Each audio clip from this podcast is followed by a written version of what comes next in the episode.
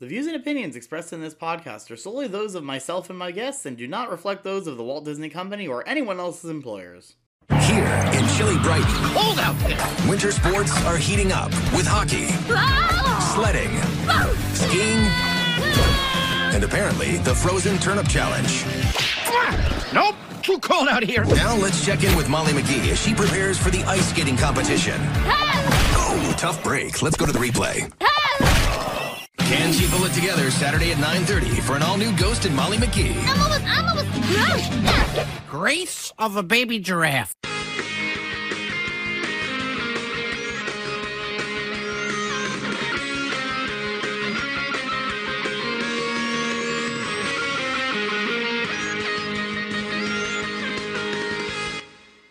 Hello and welcome to another episode of the podcast without a cool acronym. Yeah, it's been a little while, hasn't it? I'm your host, Chandler DeRoche. Joining me today on the podcast via Zoom, we have DGil. Greetings, citizens. We have once again Andrew Grabowski. What's good, gamers? And joining us for the very first time, you know him from the Twitter feed at RCT3 is Epic, and you know him from his upcoming video about the attractions of the state of Washington. Ladies and gentlemen, Jacob Martin. I'm actually the famous DJ they were referring to about the uh, Bat Mitzvah episode in this show. yes, yes, he is. I, I either you or uh, Andrew Reyes, who actually also is a DJ. So there's two of us now. yes, yes. A double. DJ, if you will. All right, actually, so because my background, it's triple because yes, Uh, well, it's Daft Punk, so wouldn't that be, quadruple. It's four. yeah, quadruple, yeah. Um, so today we are here to once again talk about a um, show that has quickly become pretty much my favorite show. Um, The Ghosts and Molly McGee, specifically season one, episodes 11 through 15.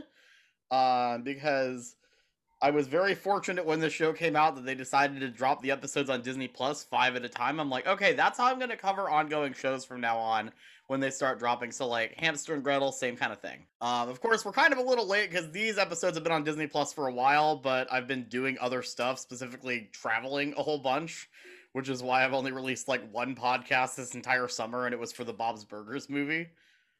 Which, come to think of it, is co- sort of what happened last summer, where after I went on my road trip, I kind of just didn't make podcasts for a little while because I'm like, I'm gonna do stuff. you know, more the stuff. famous is- travel burnout, huh? Yeah, more stuff is well, more stuff was back open last year too, so it was like I want to spend time doing stuff. I know, um, Jacob, you just watched the whole show all the way through to prepare for this podcast because you hadn't seen it before. So, uh, Yep. kind of give me your first thoughts. What do you think? I think overall, I very much enjoyed the show's atmosphere. However, the one thing I will say, I can't unhear Master Shake. I cannot unhear it. Yeah, like that's all that I could. Th- I kept waiting for for the ghost to just start talking about like I was waiting for Scratch to mention the Bibble. You know, so, um, of course, um, as I'm sure we've mentioned before, Scratch is played by Dana Snyder, who also played Master Shake, and also he played Graballa the Hutt in um, the Lego Star Wars um, stuff, including I'm assuming he's going to be in the summer vacation special that's coming out, which we are definitely covering. Like, no question. It's question. the one about with that. the original song by Weird Al. I'm very yes, with an excited it. original song by Weird Al. We're definitely covering that. The world will hear my world famous DGil's sets I recognize list once again. Yes, I really like this show. Um, I haven't watched the entire thing in order or anything like that. Um, I pretty much have just gone to Disney Plus and picked randomly out of the thumbnails that looked interesting to me, which works out for the show because it's not really like an arcing narrative the way that like DuckTales or or Owl House would be. Um, it's much more episodic. Um, so you told me we're, we're watching episodes 11 through 15, and I was like, oh, I don't know if I've seen those. And then I checked and I had seen most of them. yeah. uh, and I, I I've since watched all of them. Um, but yeah, it's really great. I think uh, the art style of the show is just very appealing. It's very expressive and fun and vibrant to look at. Um, the entire thing, just based on premise, loosely reminds me of the Grim Adventures of Billy and Mandy. Yeah, that's kind of uh, what I was. I thinking when was first A big fan of, you know, like Mhm. this uh, deathly being who's permanently tethered to a kid. Um, but I think tonally, it's it definitely stands out a bit from that show. It's much more like I don't know Disney, for lack of a better word. Yeah, well, Mo- Um, Molly's uh, very optimistic and positive, whereas you kind of got um, Billy, who's kind of a who's kind of a doofus, and Mandy's very pessimistic.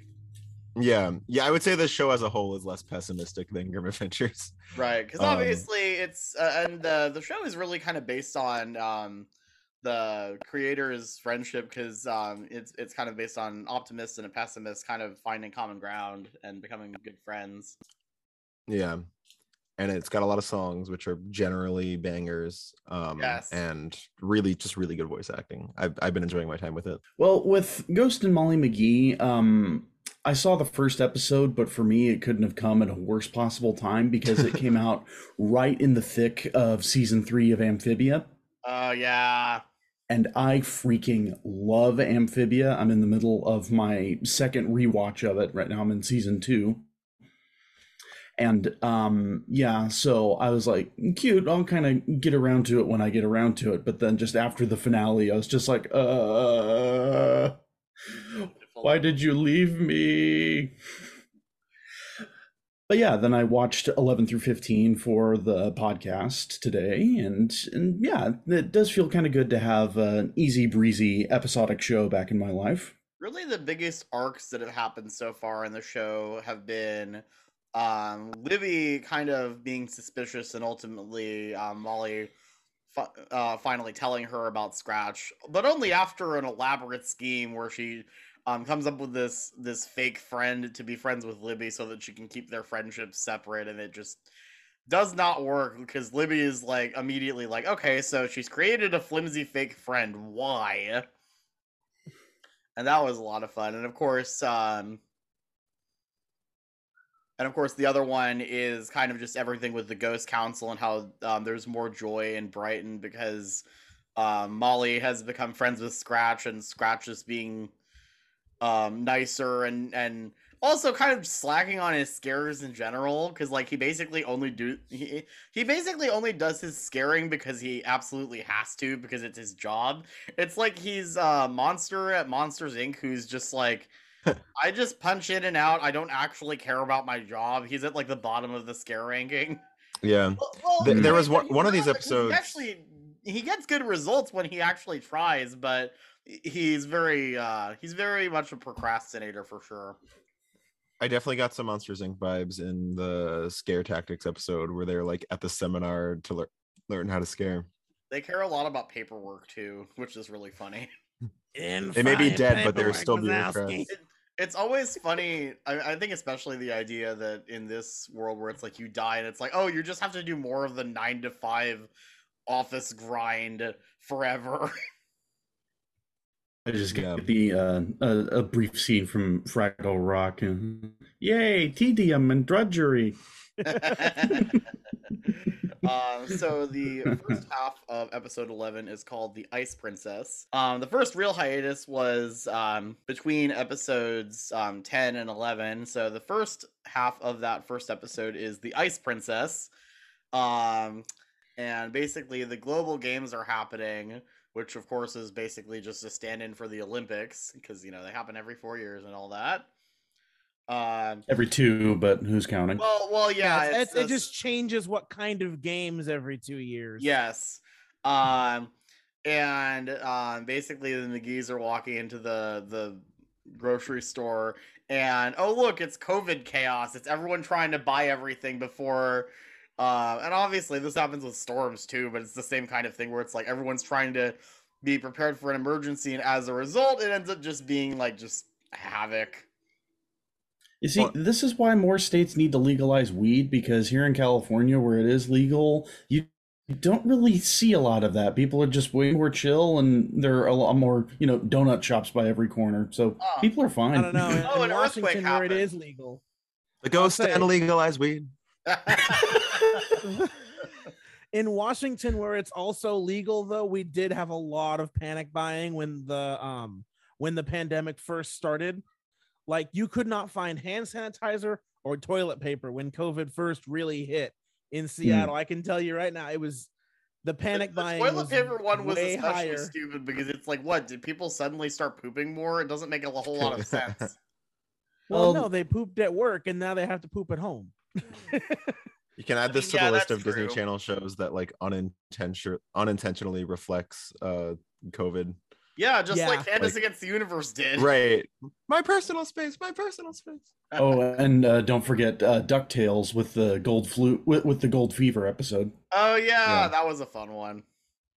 that that's the one that gave us the glorious scene where Glomgold is dancing to uh All I Do Is Win at Scrooge's funeral. uh, times like this are kind of glad episodes like this aren't put on YouTube because then you could just smash cut to have the the clip, the audio of the clip play right now. Yeah. Oh, um, also another thing I quickly wanted to bring up. Um, the so of course the show is on hiatus right now until season two comes out, and the last part of season one is dropping. Actually, when this podcast is airing, it'll be my plan is to have the podcast come out tomorrow, which is the day that the last bit of season one drops on Disney Plus. So obviously, go watch it. But the hmm. other thing that's happened is that there is a new show that has started airing on Disney Channel called Chibiverse, which is essentially kind of like House of Mouse, but Yeah. um but it's with the the chibi shorts that they've been making for years now. And it's all Disney Um, TVA characters specifically. Yeah, it's all Disney TVA characters, and they're all living on this tiny planet that a bunch of scientists apparently working underneath the Magic Kingdom created. It's like it's, it's underneath it's underneath the castle. I'm like, so it's at cash control. Yeah. it, it's just funny to see that kind of stuff where it's like, yeah, it's in an underground laboratory under Disney World. I'm like, but that doesn't that's not a thing. Yeah. Or So it? the utilidors. yes, exactly. Yeah, I watched I watched like uh about half of the first episode of Chibiverse. It, it, it's pretty cute and I think it's a creative way to like keep all of these properties alive without obviously like you know spending a lot of money and keeping the same teams around. Yeah, Like like they even had like some like impossible stuff in there. Yeah, and uh, they did have uh, Doofenshmirtz do some lines, but that makes sense because obviously Dan Povenmire is currently working with Disney, so I have we, to we will be seeing Doofenshmirtz until the end of time whether we want to or not. Yeah, we will. Well, he is Doctor Time, isn't he? yes, he is Professor Time. Professor Time, excuse me. Professor Time's time ships. Guess no one will be dancing with me at the Dan and Swampy Memorial Ball. Um, but so back to the Ice Princess. So everyone's freaking out about the storm, and um, one of them mentions the urban legend of the Ice Princess, and um, Patty, who of course has um, been around in several episodes, and will come up later in this discussion, is like, no, that's just a myth, but the ice storm's real and it's a coming. Um, Hmm. And they get uh, so the McGee's get home after you know Pete gets tackled by one of the people working at the store because of course um and they get home and are kind of talking about it and scratch is like oh so you haven't heard of the ice princess and um they're like wait she's real he's like yeah of course she's real and it's like well helen harriet's real so you shouldn't be too surprised Yeah. Of course she's real. She has a DCOM on Disney Plus. You're giving up your dream. No, Mom. I'm giving up your dream. Michelle Trachtenberg stars in Ice Princess. Premieres Friday at 8:30, 7:30 Central on Disney Channel. you're giving up your dream no mom i'm giving up your dream Also, I will say, as somebody who only really knows him from The Daily Show, it's really weird to hear Jordan Klepper not interviewing idiots. Wait, who does Jordan Very Klepper do in this? He's the dad. yeah Really? I didn't put that together. I, I know uh, because I've watched the Daily Show and I know exactly what you're talking about, but Yeah. yeah. It's so weird to see him like not talking to Yeah. people about like random various political going ons. Last weekend, the Trump Freedom Tour, comprised of Don, his son, and a caravan of folks looking for book deals, headed to Mississippi, and I was curious who was shelling out the nine to four thousand dollars for a ticket to see the show. My kids participating in local politics. I've never been more proud. Now that you've Yeah. Said that, it totally makes sense in my mind. I, I had a similar realization when I was looking up Ashly Burch and I realized that she was the Ash from Hey Ash, What You Playing? The, like the old YouTube series about like I used to watch that. I had no idea that was like the current voice actor for Molly McGee. uh, I mean, That's really I'm cool. sure he could try asking Scratch, but I don't think he'd care much. what do I care? I'm dead. exactly. exactly. Um, I don't know. Oh, if- also are there are there politics in the in the ghost world? Like who elects the ghost council? Um, it, it's not really known how the chairman became the chairman. I wonder if they'll kind of mention that By that. being in the- tall and scary. Yeah. Ah, Um, there's, there's more Okay. stuff I Yeah. don't want to spoil if you haven't gotten through the whole rest of the season, Andrew. Gotcha, gotcha. Um, also, someone in the store, actually, the person that ends up tackling uh, Pete is like, "What are you new in town?" It's like, yeah, I thought at this point everybody knew that the McGee's were new in town. Cut to John Mulaney. I'm new in town and it gets worse. um, but so um, Scratch tells them the story of how um, oh shoot, I forgot her name. The um, uh, Sonia Davis. Sonia Davis. So Sonia Davis uh, was in the global games and she messed up her routine and um actually like one of her skates flew off and like um didn't it like cut one of the judges hair in half or something I think so. something like that Mm. they do Be thankful it was just the hair. they do a lot of gags with sharp objects um flying through the air and uh usually end up, usually they end up cutting scratch because obviously he's a ghost and it doesn't matter Yeah, Scratch, Scratch definitely has some like SpongeBob esque tendencies of just like ripping himself in half for comedic effect. oh Yeah. Yeah. That's great. Toon Force, baby. Yeah, Well, he there's a there's a couple where he he, he actually um he uh he gets cut he gets cut in half I think a couple times in this episode and then also he like shields the McGee's from like a bunch of icicles that are being thrown at them. hmm Um and so they go to the pond and they find Sonia skating and um Molly suggests that she maybe do a pairs routine that might help her get over this. Um, she's like, "Hey, I could I could skate with you," but she has no experience whatsoever. Uh, And she it- just eats it on the Yeah. ice. the the grace of a baby giraffe, as Scratch says. Which is I just funny. swear Dana Snyder gets just all the best lines. Oh my god, he does. Like even in like Chibiverse, when he's saying like the thing about post living person, it's like that wouldn't be very funny, but he makes it hilarious, and I love it. Just the way that he says that. it's so great. I love it. I like the sort of like wholesome turn they have in this episode where like rather than Molly like getting better and being the one to do it, she's just like, you know what? This is my dad's thing. I'm gonna step aside. Yeah, because uh, it turns out that her dad was actually uh, uh, figure skater back in like high school, um, and he went by the name Blades. And Daryl's like, "You, you had a cool name like Blades, and you went back to Pete." Yeah.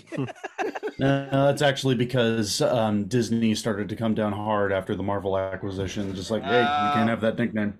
No, you can't have that. That's nickname. Mahershala Ali's nickname now. um, and actually, one thing that they do is um, they kind of set up the twins' appearance later. Um, Uncle, that's Uncle Billy, um, that um, is there because it turns out all the other McGee's have illy names except for Pete. Yeah. all, all the other McGee's i on that level of the family have illy names except for Pete, which is kind of funny. It's kind of kind of like, well, so why did they just do the one? But then it's like, um, I'm kind of just thinking about how like um. There was one time we were going to um, Disneyland and they were scanning all of our passes and it's like they're all M names and then they get to me it's like wait Chandler how did you go how did you end up going without an M it's like no I have an M it's my first name I go by my middle name they're like oh so yeah, that's Yeah, that's kind I of think that's what they were referencing. Yes, Mm. that's exactly what they were referencing. Totally. The Um, mouse knows yes, the all. mouse knows all. Um, but so, um, Pete offers to skate with Sonia, and Sonia's like, "Okay, that's you know this will work." But by the way, if if we mess up, then I'll cover Brighton entirely in ice forever. And um, cut, smash cut to uh, Pete slamming cups of hot chocolate.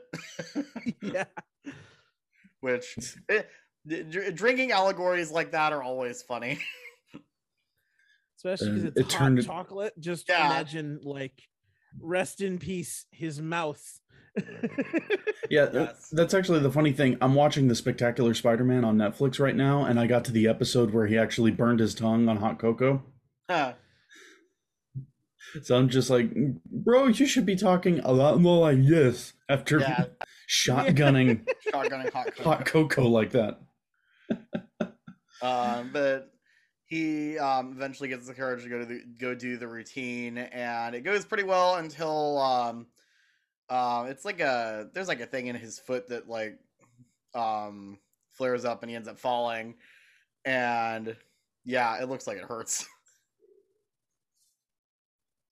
um, but Sonya's like, I had so much fun, and, and everyone's like, "Oh, phew, she's not going to destroy us all. That's good." And she's like, "That's what I was missing. Not, uh, not, not the medal, but you know, just the the love of the love of the sport, the love of what I do." And Very wholesome. yes, very Mhm. wholesome, and she's happy and and skates off And into she- the the bright light where she know we we know she ends up going to the ghost world later because we end up seeing her later. Spoiler alert. Um, I think she might have even come back in the the very hungry ghost episode later. I didn't look closely enough at that, but I think I think most of the ghosts that have been seen prior to this point show up again in that episode. Hmm. and then she disappeared and took over the body of a woman voiced by Idina Menzel to specifically make them annoyed by da- by songs. That was her real curse. It wasn't the ice, it was the songs. Yes. Um, and then the so the next episode is Ready Set Snow.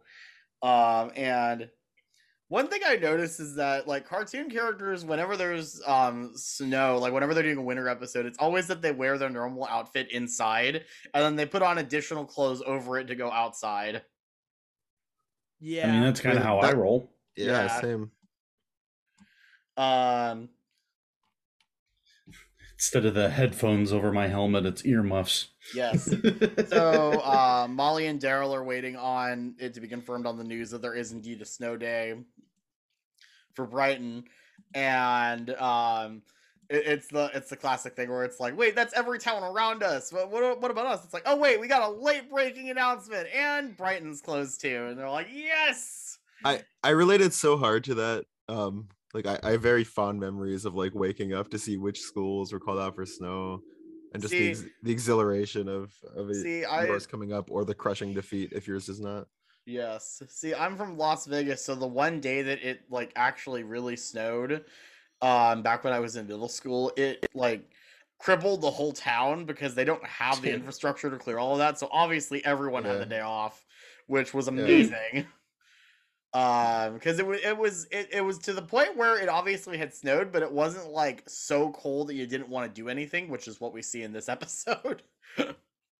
Yeah. so yeah, they, they did a really good job of making everything just look way too cold. yeah, they did a great job of making it look absolutely miserable.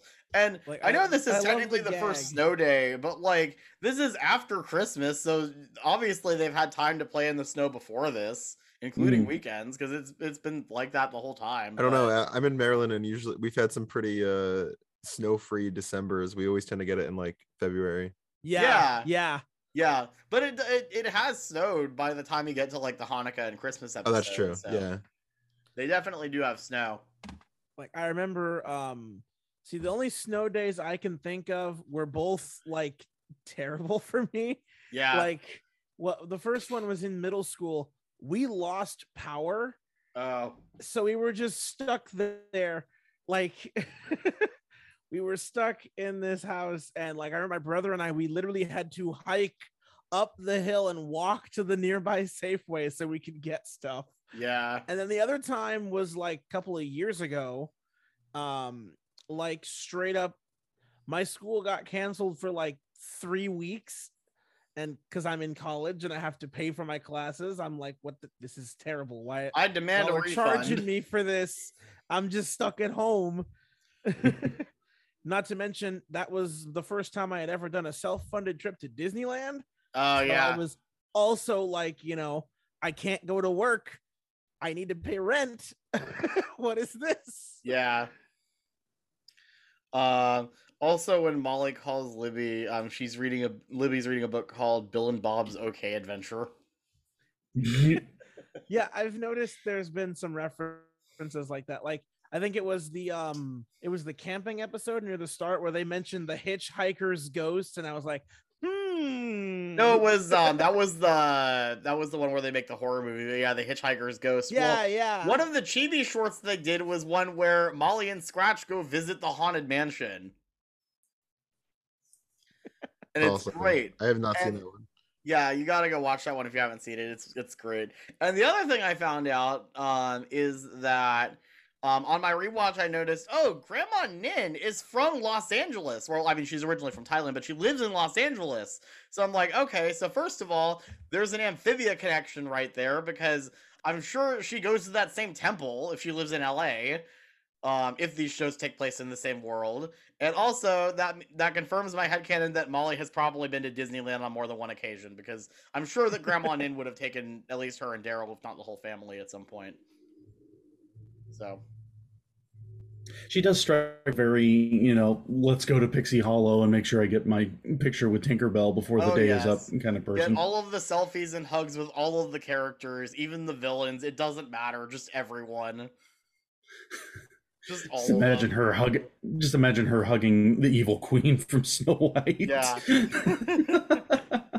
I'd love There- to see like that'd be a fun like short episode is they go to Disneyland. I mean, sure, it'd be like you know one of those stupid cash grab, you know, promote what's new episodes like all those uh all those 90s let's go to Disney World episodes, but You know, if any animated show could do a Disney World episode, I'm like, um, Bob's Burgers, the grandparents live in Florida. They'd have an excuse to do so. yeah, And they could get away with it without having to worry about like um because I know like I, I I forget when this was mentioned, but someone had asked if they could do like an episode of Phineas and Ferb where they go to D- Disneyland or Disney World, and um Mm. either Dan or Swampy was like, "We asked, they said we could not Aw man. because of advertising see rules." us- Apparently, I'd love to see a series on Disney Plus where it's just the theme park, like the characters in the parks. that was supposedly gonna be a thing. There was a there was a concept for that, and ne- it never got picked up. Like I, It could was about, the like- princesses roaming around and It like was- it Merida was an interesting idea. certain games. It was an interesting idea because it was sort of a night at the museum idea, but not like Kingdom Keepers where like all the animatronics come to life. It was actually the idea was it was about the little popcorn characters, like the little characters at the popcorn carts. They come to life and have adventures after the park is closed. I'm like, that is such a fun idea. See, now I'm mad that doesn't exist. Right? Why did that not get picked up? I will say that at least Chibiverse kind of ostensibly exists on a small planet that is the um the characters' worlds, but also like stuff from the parks. Because like you can see in the in the like title screen, there's like Space Mountain and Big Thunder, you know, on the planet. So it's like those exist. So maybe we'll see some more of that. Who knows? And they can do whatever they want in those chibi shorts. They just can't for full episodes. I'm just waiting for uh, Pavel to show up from Tron Uprising and mess with everything. Huh. Ugh, don't even tease that. we need Yeah. Pee Wee Herman to derez some people. If only we were planning on covering Tron at some point in the future. Hmm. Hmm. If only we were planning on cro- covering Tron Uprising at some point when a certain roller Hmm. coaster opens. I Hmm. want to ride the coaster. Yeah, we're getting there. wanna be They, there for the, the most day. Recent my plan. news. The most recent news on that is that Tomorrowland Light and Power, the gift shop that is the Space Mountain exit, will be closing so that they can do construction work over there, so they can like knock out the back wall and make it easier to access. So that's happening. So we're getting I'm- there. We're getting there. I'm hoping in Cal in uh, D23 this year. I don't know, man. I kind of want them to just bring it to California as well. Yeah. Mostly because I don't don't want to have have to deal with the court there is virtual the queue, and I want to be there on opening day. Yeah. Make it Disneyland forward. There's your answer. yes, that's true. But Um, where's the room? Knock out the lagoon and knock out the launch bay. Bam, Tron coaster. yeah. Yeah. Um, Or you could make it replace the people mover. Have that big launch straight go over the main walkway. they might have to come up with a different layout, but that would be sweet. Um, also, the other thing is that when Molly and Daryl are dancing, Molly's flossing at one point. Yeah, I noticed. And some people That are like, "Oh, that's so cringe." I'm like, "But she's a kid today. Like, that's what she would be doing." They gotta. They gotta. Yes. it made sense though it is weird because like what the other day my friend and i were we watching a bunch of old spongebob episodes So it's weird to see like cartoons referencing modern day things to me. I'm just not used to it at all. I mean, the flossing at least hasn't aged as poorly as Phineas and Ferb referencing Gangnam Style that one time. Phineas and Ferb references Uh, that everything, one has aged so I really feel like badly. that one. I feel like Phineas and Ferb can get a pass because they reference everything. So, eh. Aren't you a Yeah. little young to be referencing everything? Yes, yes, we are. um, Molly, Molly calls Libby over, and Libby comes over, and she's like covered in icicles. Molly's like, "I'm excited to have fun on this snow day," and Libby's like, "Um, or we could do hygge, yeah, I was which is trying to the remember what was Danish it called? art of being comfy cozy." It's like, "Oh, Libby came over just because she wanted to snuggle. That's really cute." She wanted some Huga Chaka. Yes, yes, she did. and I'm like, that that sounds Although- infinitely preferable to freezing to death in a Midwest winter. Yeah, w- was it just me, or did she kind of look sort of Jack Nicholson esque in the doorway? Yeah, she did. She definitely did. I, I have to assume that was somewhat intentional. Uh, but Molly's very stubborn. She's trying to get other people to want to go outside because the whole thing. Um, uh, well, before Libby came over, um, she was talking with Scratch about how she, wanted to go outside, and Scratch was like, "Yeah, I I would rather do anything than go outside." She's like, well, when Lib- Libby gets here, it's to be two against one. And then, of course, Libby wants to stay inside. And so Molly keeps trying to get other people. Like, she gets, um, she gets Jeff. And she's like, well, now that it's two against two, and the person with who's wearing the most colors gets to decide. And, oh, would you look at that? That's me. And Scratch is like, well, you better check your mouth again. And Jeff has joined the the cuddle pile because, of course, he has. Um, is it just me, or is or is Jeff voiced by Bill Fagerbakke? He's not, but he totally sh- should be. I literally, that's like my first note is Jeff should be Bill Fagerbakke. Absolutely. Um, and Are Molly Bill gets the rest of the Fagerbakke now? family. what was that? it's okay. Take your time. Molly gets the rest of the family, which uh, it's funny because they always include Grandma Nin FaceTiming, and apparently her vote counts even though she's not actually there. she's she's in California, and she's like, "Yeah, I'll still set set the tablet on the blanket. I'm good." So set the tablet on the pillow, um, and but. uh, Literally, all of them decide they want to do hygge as opposed to going outside. And Molly's like, "Fine, I'll just go play with Daryl and his friends." And then Daryl comes back and he's like a, a block an of ice block. yeah. it's too cold. Yeah, And just then, of cue that clip from cue the clip from Mystery Science Theater 3000. This kind of weather wouldn't phase the Midwest. See, I was thinking more of the penguins in Madagascar when they actually finally got to Antarctica and they're like, well, this sucks.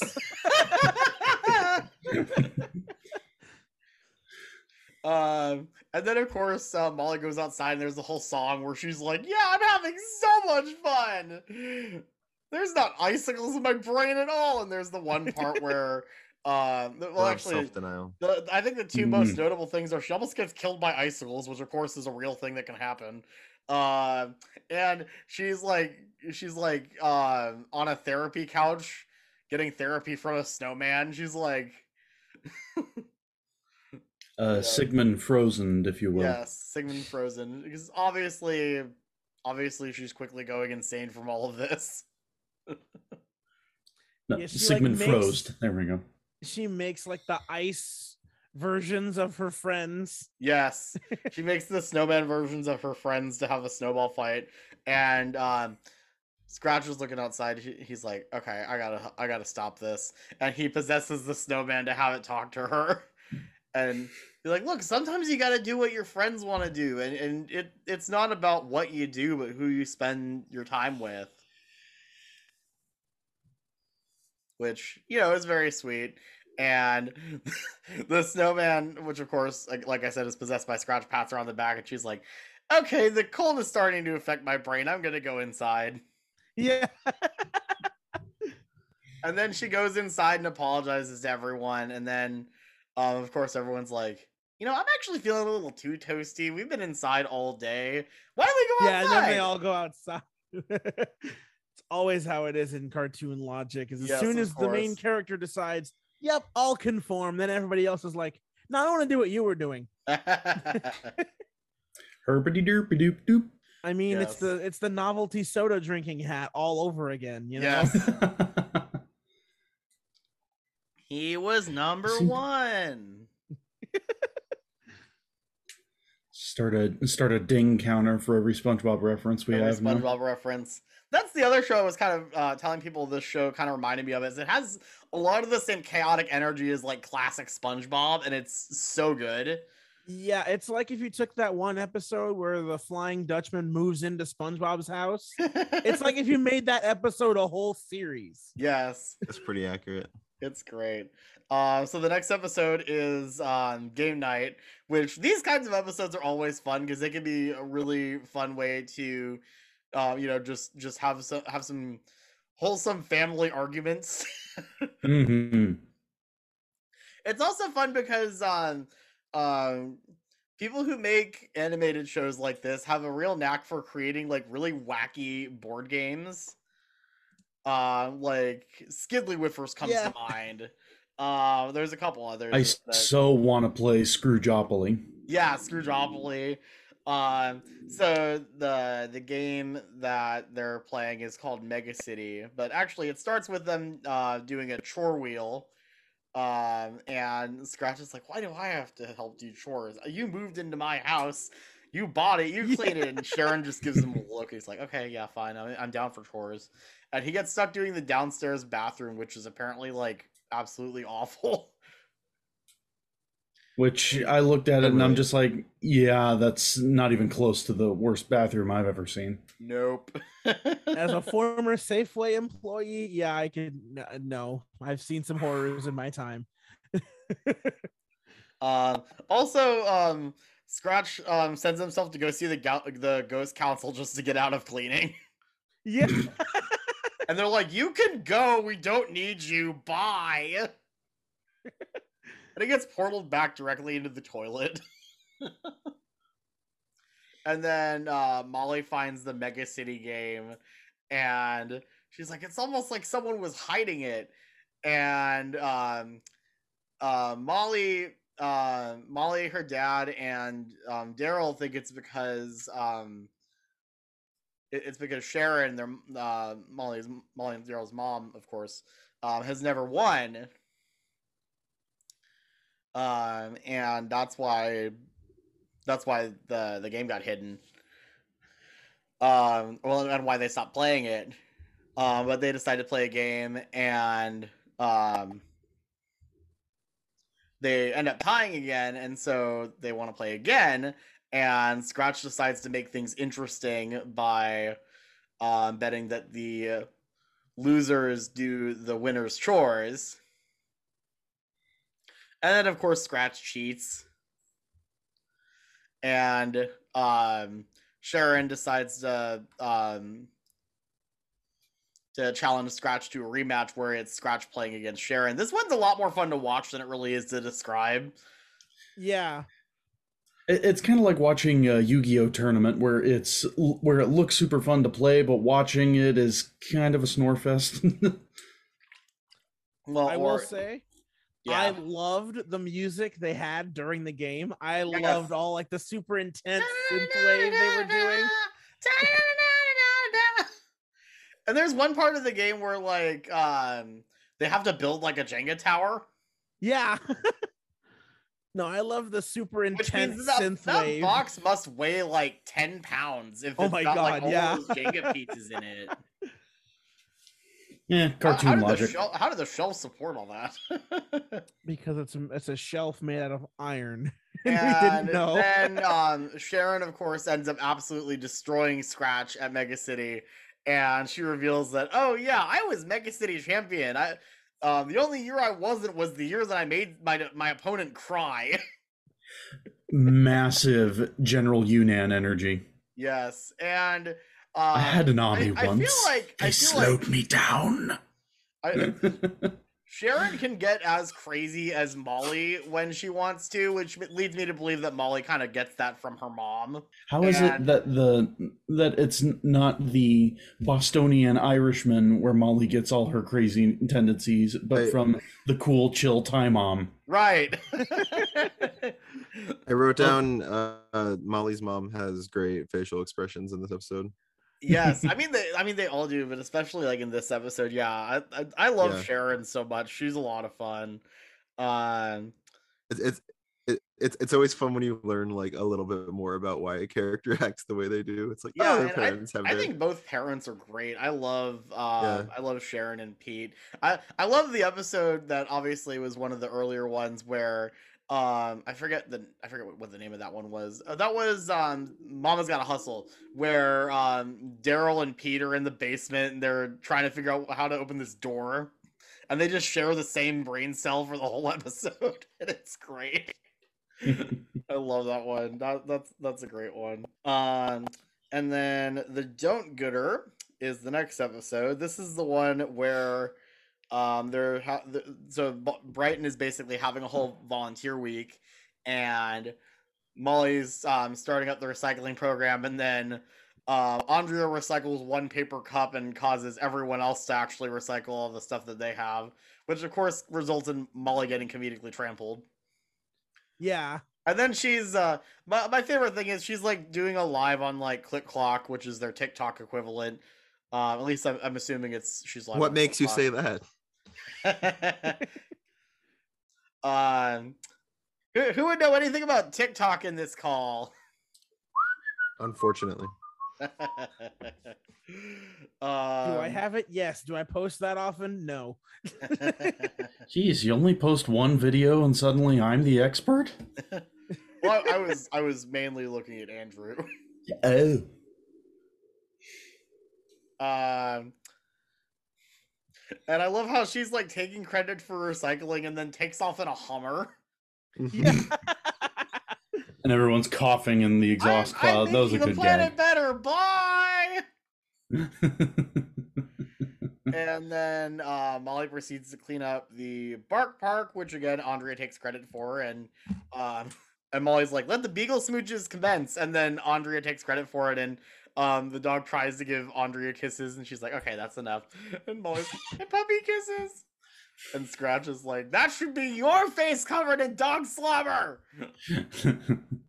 I love I love how um, Scratch very quickly becomes very protective of Molly to where it's like if Molly's being slighted, it's like the number one worst thing in the world and he has to do something about it. it's like no one's allowed to be mean to her except me. Yeah, Yeah. like the like the girl Very that was trash big talking her brother when, when she was playing softball. Big brother or best friend? You make the call. Yeah. Kind yes, Of the answer is yes. Um, and she cleans up the Brighton River, and it gets downgraded from health nightmare to health hazard. Yeah. I thought So you that still was don't funny. want to swim in it, but it's something. Simpsons movie, anyone? Yes. And Scratch calls Andrea uh, Fraudria, and um, um, she uh, she steals Molly's word. Um, she she takes credit for um in Happify. She's like, that's just that's just a word I came up with and trademarked. And Scratch is like, she did what? Eh, could be worse. Could be splendiferous. And oh my god, don't don't even get me started with that. Then there is uh, a competition to sell nougat at school. Even though I'm thinking about it, I'm like, wouldn't a fundraiser like that usually go on over like the course of a month or something like that? Like when they do World's Finest Chocolate. mm-hmm. But for I the sake of keeping the story It's, condensed, it's just like whenever there's like they're putting on like a play or a musical in a show. It's like they always show it like like auditions and then like it's done like a Yeah. day. It's like that's not how that works. Yeah, I, I remember lugging those massive blue boxes full of candy everywhere for like weeks. yeah.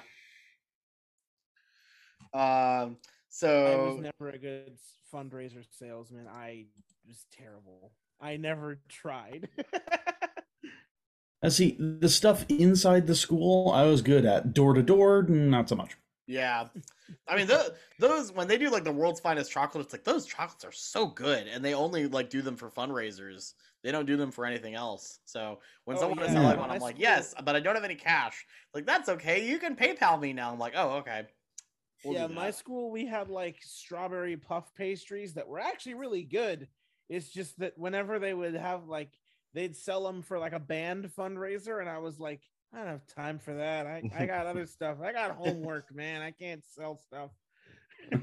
Um, and Scratch sabotages Andrea's nougat sales because they have to sell nougat bars. Um, Scratch sabotages sabotages Andrea's sales while Molly like goes crazy selling. Um, and the song is uh, basically a version of "I Want Candy," Yeah. Yeah. which is really fun. I There's a couple that where it's like you can you can clearly tell what song Yeah. was um was the inspiration for it. There's one Like- um in the season finale that's very much um can't stop the feeling. Like you can tell. Mhm. I remember, yeah, in episode nine, there was obviously the final countdown, but then not. Yeah. Yeah.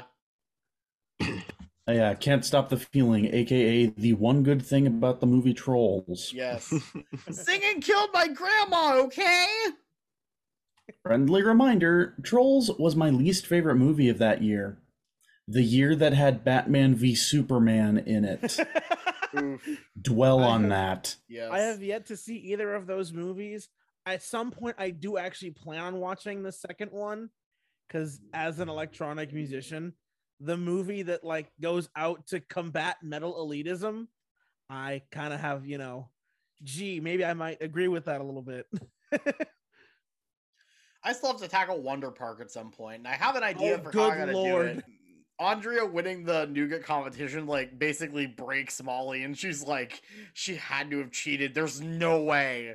And Scott just kind of agreeing with her, but then she, um, she's like, you know, again, kind of, it's it's another example of Molly kind of losing it and going off the deep end, and even Scratch is a little like, you know, you're kind of being very un-Molly like. You're kind of scaring me. You're scaring me. um and so um they go to andrea's house to figure out what's going on. And i love the the bit where molly's like sneaking around and scratch is just like floating across you know while she's sneaking around. Because of course nobody can see him. Um because what and and what uh what you kind of what you kind of realize when you're watching the show is like oh so when he's like blue and and and um more opaque um that's when um that's when like anyone can see him whereas when he's uh um more translucent it's like basically only molly um and anyone he's revealed himself to can see him that's kind of how kind of like uh, Danny Phantom rules. yes yeah, exactly yeah. God, I missed that show. Don't miss the creator. Miss the show though. Yeah. Now that show was created by nobody it was just it, it just it just existed It just was cre- it yeah, it formed itself into the ether. Yes exactly Well, then who do I have to blame for season three? Oh. just like just like we don't talk about the person who created the loud house Hmm. who was that show created by i don't know Hmm. who was that carly created by i don't know One of my friends gave me the parallel that if um if Phineas and Ferb is equivalent to Fairly Odd Parents, that makes Milo equivalent to Danny Phantom, which means Hamster and Gretel is the tough puppy that we're about to get. Oh my goodness. Oh dear. and I hate to say it, it seems it seems like that might be true. Oh no. I hope it's really good. I'm really hoping it's really good. We'll see. Um Eh, at least the Rogues Gallery and Tough Puppy was okay. Yeah. Well, that's the thing is it looks like Hamster and Gretel's going to have a pretty good rogues gallery if nothing else. yeah, Hmm. yeah, like tough puppy has its moments. Yeah.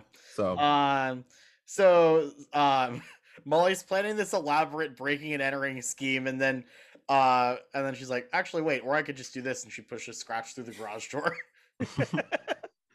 Now I know I'm the only uh, Britcom lover around here, but that was that so felt like one of the gags from the show Red Dwarf. There hasn't been a prison built that could hold Derek Custer. Why don't we scrape away this mortar here, slide one of these bricks out, then using rope weave from strands of this hessian, we could a kind of pulley system. So that when a guard comes in, he sets up a tripwire, gets laid out, and we put Rimmer in the guard's uniform, he leads us out, we steal some swords, and fight our way back to the bug. Or we could use the teleporter. and um scratch open scratch is like what's in this what's in this garage is mind-blowing in a word wow she's like i'm prepared open the door and um scratch opens the garage door and it's like four thousand dollars worth of nougat which I call shenanigans. I feel like that is kind of uh, that that's got to be kind of illegal. Like you, you don't just buy the candy yourself, right? Yeah, well, Scratch is like, but she technically did sell the, the most nougat. Um, and, and you guys still raised enough money for the marquee. And Molly's like, but this is about justice.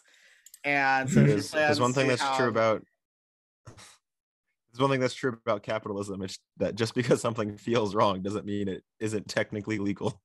Yeah, that's true. Right.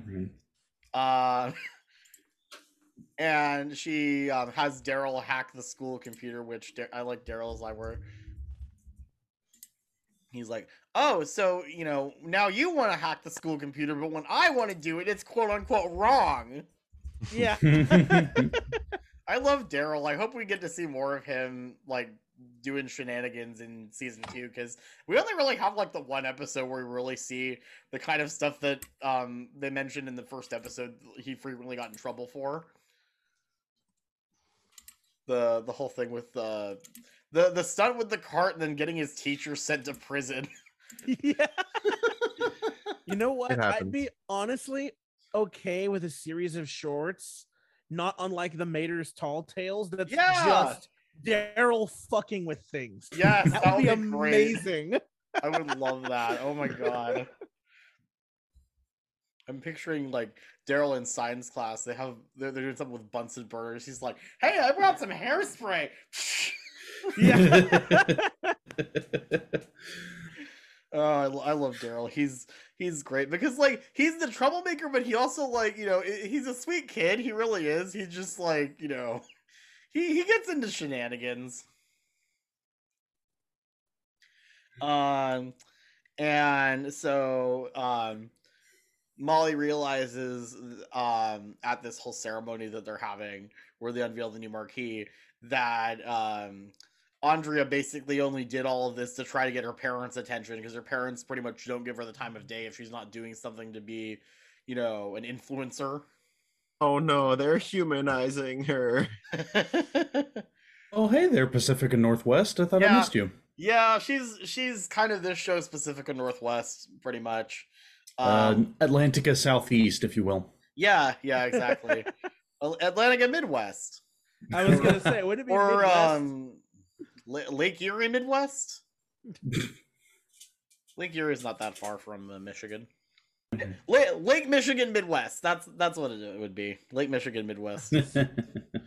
um, and um, she sends Scratch to stop Daryl from posting the pictures, and then Daryl's like, "No, I was ordering a burrito. The pictures are already up." And, yeah. and hashtag not sponsored. DoorDash. I I love that clip where it's just like you know, of course they the very last second it's like, I was ordering a burrito. It's already there. that got a good laugh out of me. Yes. And so the pictures are up there, and, and her dad's like, What is with all of this excess nougat? I'm like, Have you not checked in your garage within the past couple of days, dude? uh, and Molly ends up spinning it to where she's like, Yeah, Andrea bought all of the nougat because she wanted to raise the money for the marquee and not overwhelm Brighton's overworked dentistry industry. Despite the fact that Molly was selling to everyone like crazy and probably still overwhelming right. dentist of Brighton dentistry community. and um and Andrea um thanks Molly for um saving her butt basically. And then molly runs off and goes and gives her parents a hug. And she's like you know i just realized i have everything i need right here which is really sweet. And she's like thank you for not being asshole parents. Yes. And she's like except scratch? Where'd he go? And earlier scratch mentions that eating all of the excess nougat is a victimless crime. And so sure yeah. enough he's gone over there and eats all the nougat. I was gonna say you could slot this in earlier. What's the difference between multiple thousand, like multi thousand dollars worth of nougat and and a Ferrari? Yeah, I don't have a Ferrari in my garage. Dang, now I just want a payday bar. Uh, the next episode is Innocent Until Proven Ghostly. This is a fun one. This is kind of a uh, play on like, you know, mur- Murder on the Orient Express kind of deal. With Classic a whodunit. hint of. Whoop, sorry, go ahead, Andrew. It's a classic Who Done It. Who done it? Yeah. Yeah. Absolutely. With a mix of Ace Attorney and The Office thrown in for spice. Yes. It's a lot of fun. I love the framing device where, where Molly's like making a documentary about this. And the whole opening bit, especially, is so funny. I love it. Passion, fruit crumb. Yeah. Passion, fruit crumb cake. What I Passion. I know I know the entire episode is trying to figure out who actually ate uh what was it like a cake? yeah, it the passion fruit the- crumb cake. Yep. I I literally don't remember how it ends. So I know it wasn't Um, Scratch in the long yeah, run, yeah. but so I don't remember who actually did it. So basically, Scratch gets blamed for eating the crumb cake um, that Pete was making for his anniversary with Sharon because it's the cake that he made on their first date. And Sharon Um, fucking hates it. Yeah. Oh, so- that's so, right, the first that's thing that comes out is that Mo- Molly's like, "Look at that smile, that that that you know those the the glassy eyes and that subtle grimace. That smile is fake." and um, Sharon's like, "Fine, yes, I hate that cake. How it pretends to be chocolate. It's also like dry and not very good." Molly's willing to just like completely rip her family apart to get justice. Yes, she is. it's another one where Scratch is like, "Wow, she's actually like terrifying." Uh, look, her Mo- Molly's just tearing her family apart to get justice. She's such a total SJW. I thought about destroying the cake, but I put it back. And it was right there for everyone to see, or it would have been if it wasn't for the dirty handprints all over the dome. And I was like, "Oh, I know, I know who that is. That's Daryl, obviously." And Daryl's like, "I want my lawyer," and he actually has a lawyer. yeah. Plausible deniability. Hey, and Molly creates this whole story about how Daryl was in deep with the lunch money bandits, which I don't know if is actually I don't know if that's actually a thing or not. It hasn't been referenced in the show at all. Uh, and this is why we need a Mater's Tall Tales shorts to Yes. explain the Daryl I- lore Maybe that's maybe missing. he is, but there's I- something else going on. That totally needs to be a series. Yes, she's like the only way out was to bribe them with cake. And he's like, "No, I just needed the dome to catch my pet tarantula." And Molly's like, "Wait, when did you get a pet tarantula? Also, you caught Yeah. it, right?" Sure. Yeah. you no, see it in the background crawling Yes. up the wall. Remember this plot point. It will be important later. I'll Yes. say I'll, I'll I'll talk about that when we get to it. so um and then it and then uh and daryl's like i would have asked dad to help me but he, he was busy with something and he, he was outside running around with something on fire and then well he's like okay no i know what happened you burned the cake um and disposed of it and created a cover story pete's like the old recipe got lost in the move smash cut to sharon shredding the recipe Yeah. Um, but he found a new recipe from like a British baking site, site, but he screwed up the conversions. So he burnt the cake, but also um, had a whole bunch of extra batter, which he used to make a new cake. And then they find ectoplasm on the cake plate, and that seems to indict Scratch. Um, and um, Scratch suggested the punishment for um, faking that the cake got um, destroyed be for Pete to wash Daryl's dir- dirty gym socks By hand. by hand.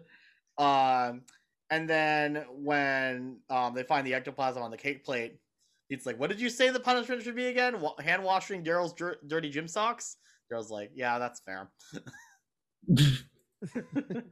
and he's like, "If you confess to if you confess to eating the cake, I'll drop the punishment." And Scratch was like, "I I would never confess to a crime I didn't commit," and he seems resigned to be doing it until um, Sharon happens to mention again that the cake had carob in it and had too much carob, And if you remember all the way back in episode one, um, when Molly offered Scratch a granola bar, he said, as long as it's nothing with carob. And it turns out that's because Scratch has a carob intolerance, and it's sort of the uh, it, it's sort of the example of uh, the the liposuction in Legally Blonde is kind of what I thought of, where it's like that's the that that's the kind of key to winning everything. Only here Mm. it was used Mhm. intentionally at the end, whereas that wasn't brought up until you know kind of accidentally afterwards, at least. In the musical, I don't know if it was. I, don't remember if it was actually brought up in the movie too, or if it was just a joke in the musical. Uh, in, in the movie, it was brought up, but it was in uh, uh, something to you know avoid talking about, so they had to work the case around. Well, yeah, yeah, yeah, because that was how it was in the musical too. But then they actually like she accidentally says it at the end. I forget. I forget if Don't that think she happened did in the in the movie, movie. I don't think she did. too. Um, but anyways, um, and and they're like, we still love you. uh, but anyways, yeah. Uh, Molly puts the carob in Scratch's mouth. He like explodes, basically. Not like explodes, but like puffs up huge, filling the entire house. I'll say that. I don't think they ever did say Go who to Alibi. actually did it. I don't think. Um, Molly and Scratch are sitting in Molly's room, and Scratch is like, "But one thing's still bothering me. Who did eat the cake?" And Molly's like, "Well, I guess we'll never know."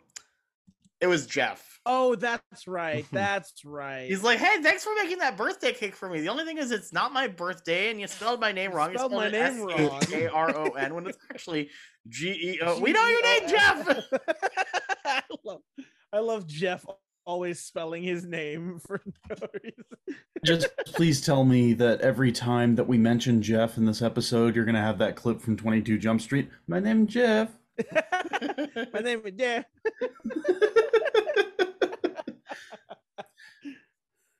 Um. So the next episode is Twin Trouble, where Twin uh, trouble. where Pete's This was a um, good siblings, dad-centric episode. visit. Yeah, it's a it's a very Pete centric episode. Um, Billy and Jilly show up, and um, it turns out that Pete's nickname was actually Silly because, like I mentioned before, he was the only one that didn't have an illy name. So, and and the reason for the name Silly was because he didn't want to watch the the Sox game one time, which is just silly, and so that's that's the name we gave him, and it stuck.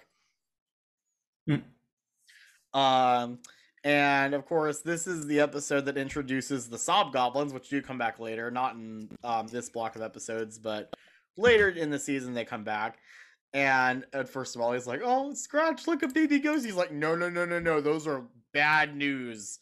They're Sob Goblins. They they feed off of sadness, and um, I'm assuming part of what they do is help create misery, which makes sense. Um, again, going towards later in the well, and and based on what's already been established, uh, you know, the whole thing with the ghost world is that they want to create misery. Um, and basically the whole episode is um Billy and Jilly um teasing and bullying Pete, and him kind of uh, re- reverting to the the unconfident kid he was when he was living in Boston. Um, and Molly and Scratch trying to deal with the sob goblins that have been attracted to this whole situation. And the way that Molly does this is really funny because she has a box of things that make her sad, and she opens it, and it's just a uh, one of those motivational posters where it's a cat that's Yeah. on till Friday. This is one of the best scenes. dealing with the the drudgery of the nine to five. Okay, but relatable though. Oh my It's god, very it's good so joke. funny. I I love that because it's like, of course, that's what would make Molly sad. Mm-hmm. She's very empathetic. Yeah, she is. They end up trying to fight off the sob goblins. They fight off most of them, but then somehow one of them like actually changed the poster so that the kitten didn't make it. Yeah. Which is admittedly very funny. Yes, 404 error. The kitten didn't Error 404 cat not found. Mhm. yes and um they go off um to um follow um pete and um billy and jilly to the the diner um because what one thing that billy and jilly do is they made um they made pete change his birthday to sometime in presumably the spring when this is taking place, um, because their birthdays were in September and so was Pete's. It it seems like Billy and Julia have gotten Daryl on their side where they're having him like be kind of an obnoxious, annoying bully too. Um, Um, like he does that thing where he um he sticks his finger in his mouth and then and then sticks it in Molly's ear. Yeah, wet Ah, Willy. the old wet willy. Yes. Wet Willie, that's what it is. He says, Hey, you want a side of chili cheese fries? It's like, Daryl, gross, that's disgusting. And that just makes things, you know, that, that makes her and her mom even more um sad. So at this point, everyone is, but then um everyone except for Billy and Julie is, but then Pete has finally had enough and he actually stands up for himself. Billy and Julie kind of break down and they're, they're kind of like, We get it, you're better than us. You have your your fancy job and your family and your tastefully decorated guest room, and we have none of that. you suddenly learn that people who are rude to others are probably themselves miserable.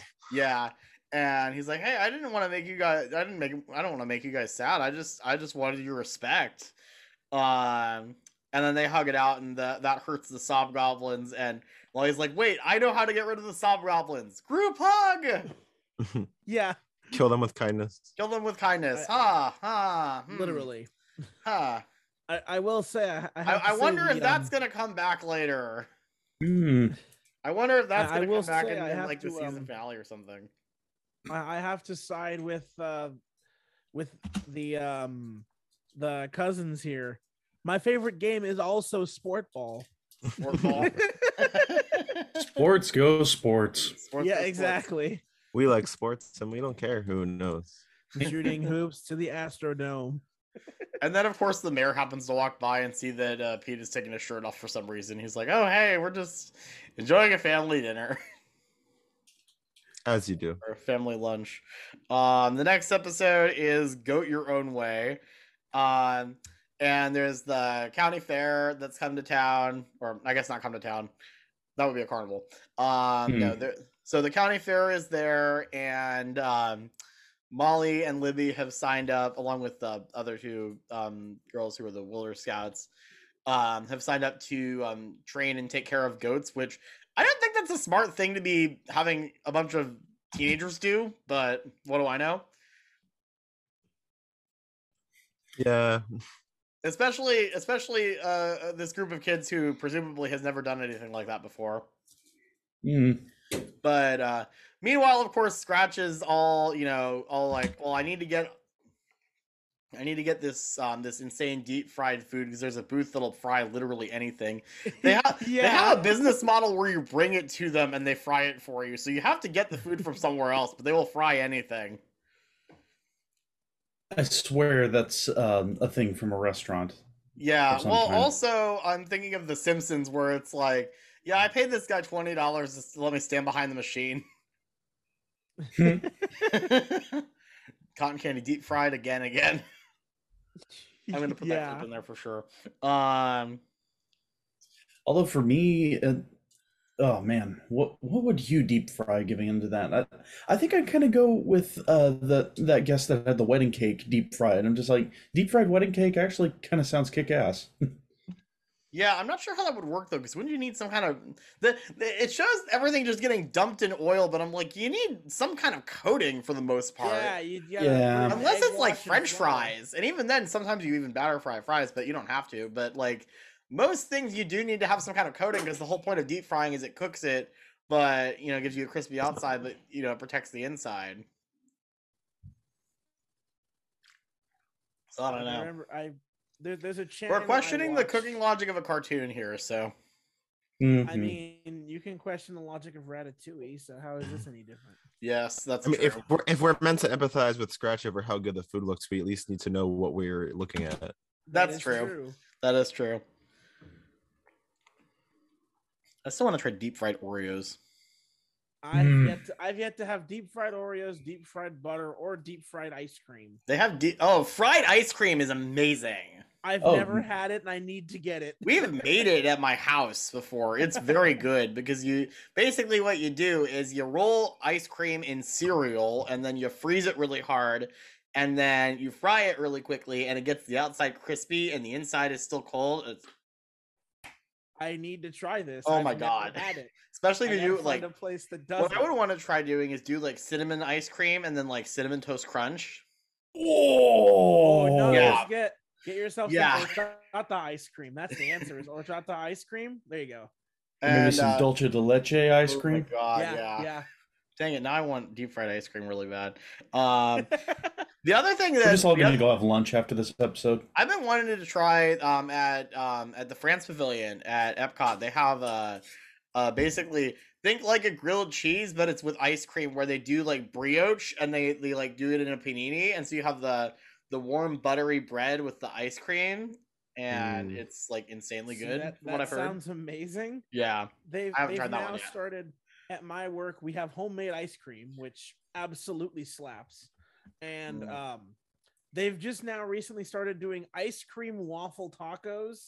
Oh my god. it's yes. basically an it's basically a choco taco, but it's like Rest which in peace. apparently apparently have been discontinued or are going to be discontinued, which is horrible. I cried. It's kind of just as well. Every time I got a Choco Taco, it was always kind of stale. It was chewy, not really crisp. And I Oh, was just like, yeah, good. it's kind of disappointing.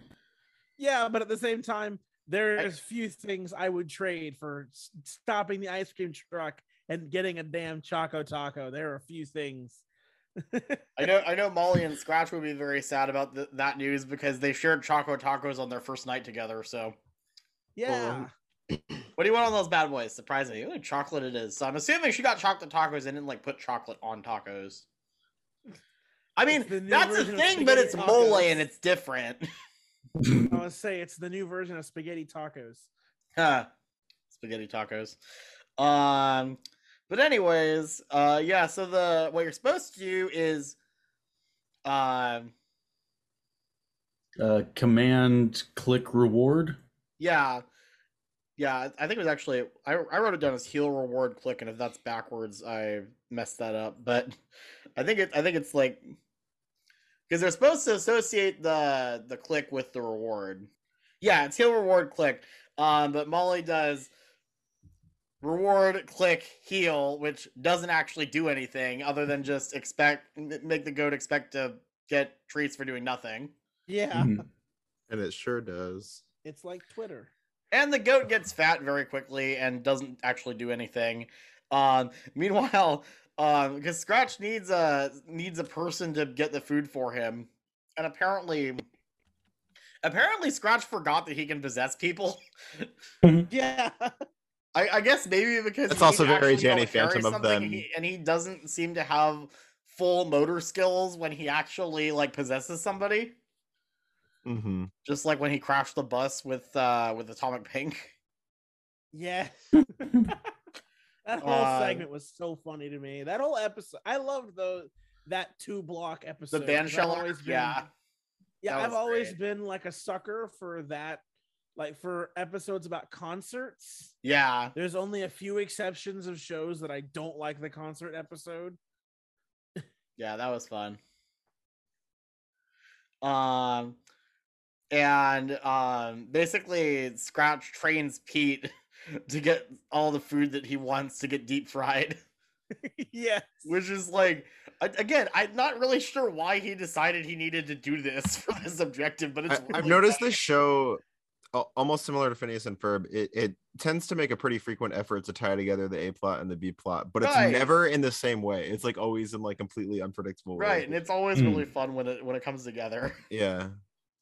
Um, and then Molly gets back to the the club and um, finds out that she was the only person that had problems, and that um, even Libby was able to do it successfully and not have any Yeah, issues. everybody was yeah.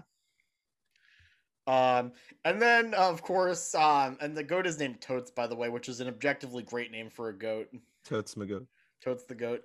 Oh, Yeah. totes. I like the wordplay they had with the song too. Yeah. G O A T. Uh, I like the you're literally a goat. In case you didn't get the joke. Yes.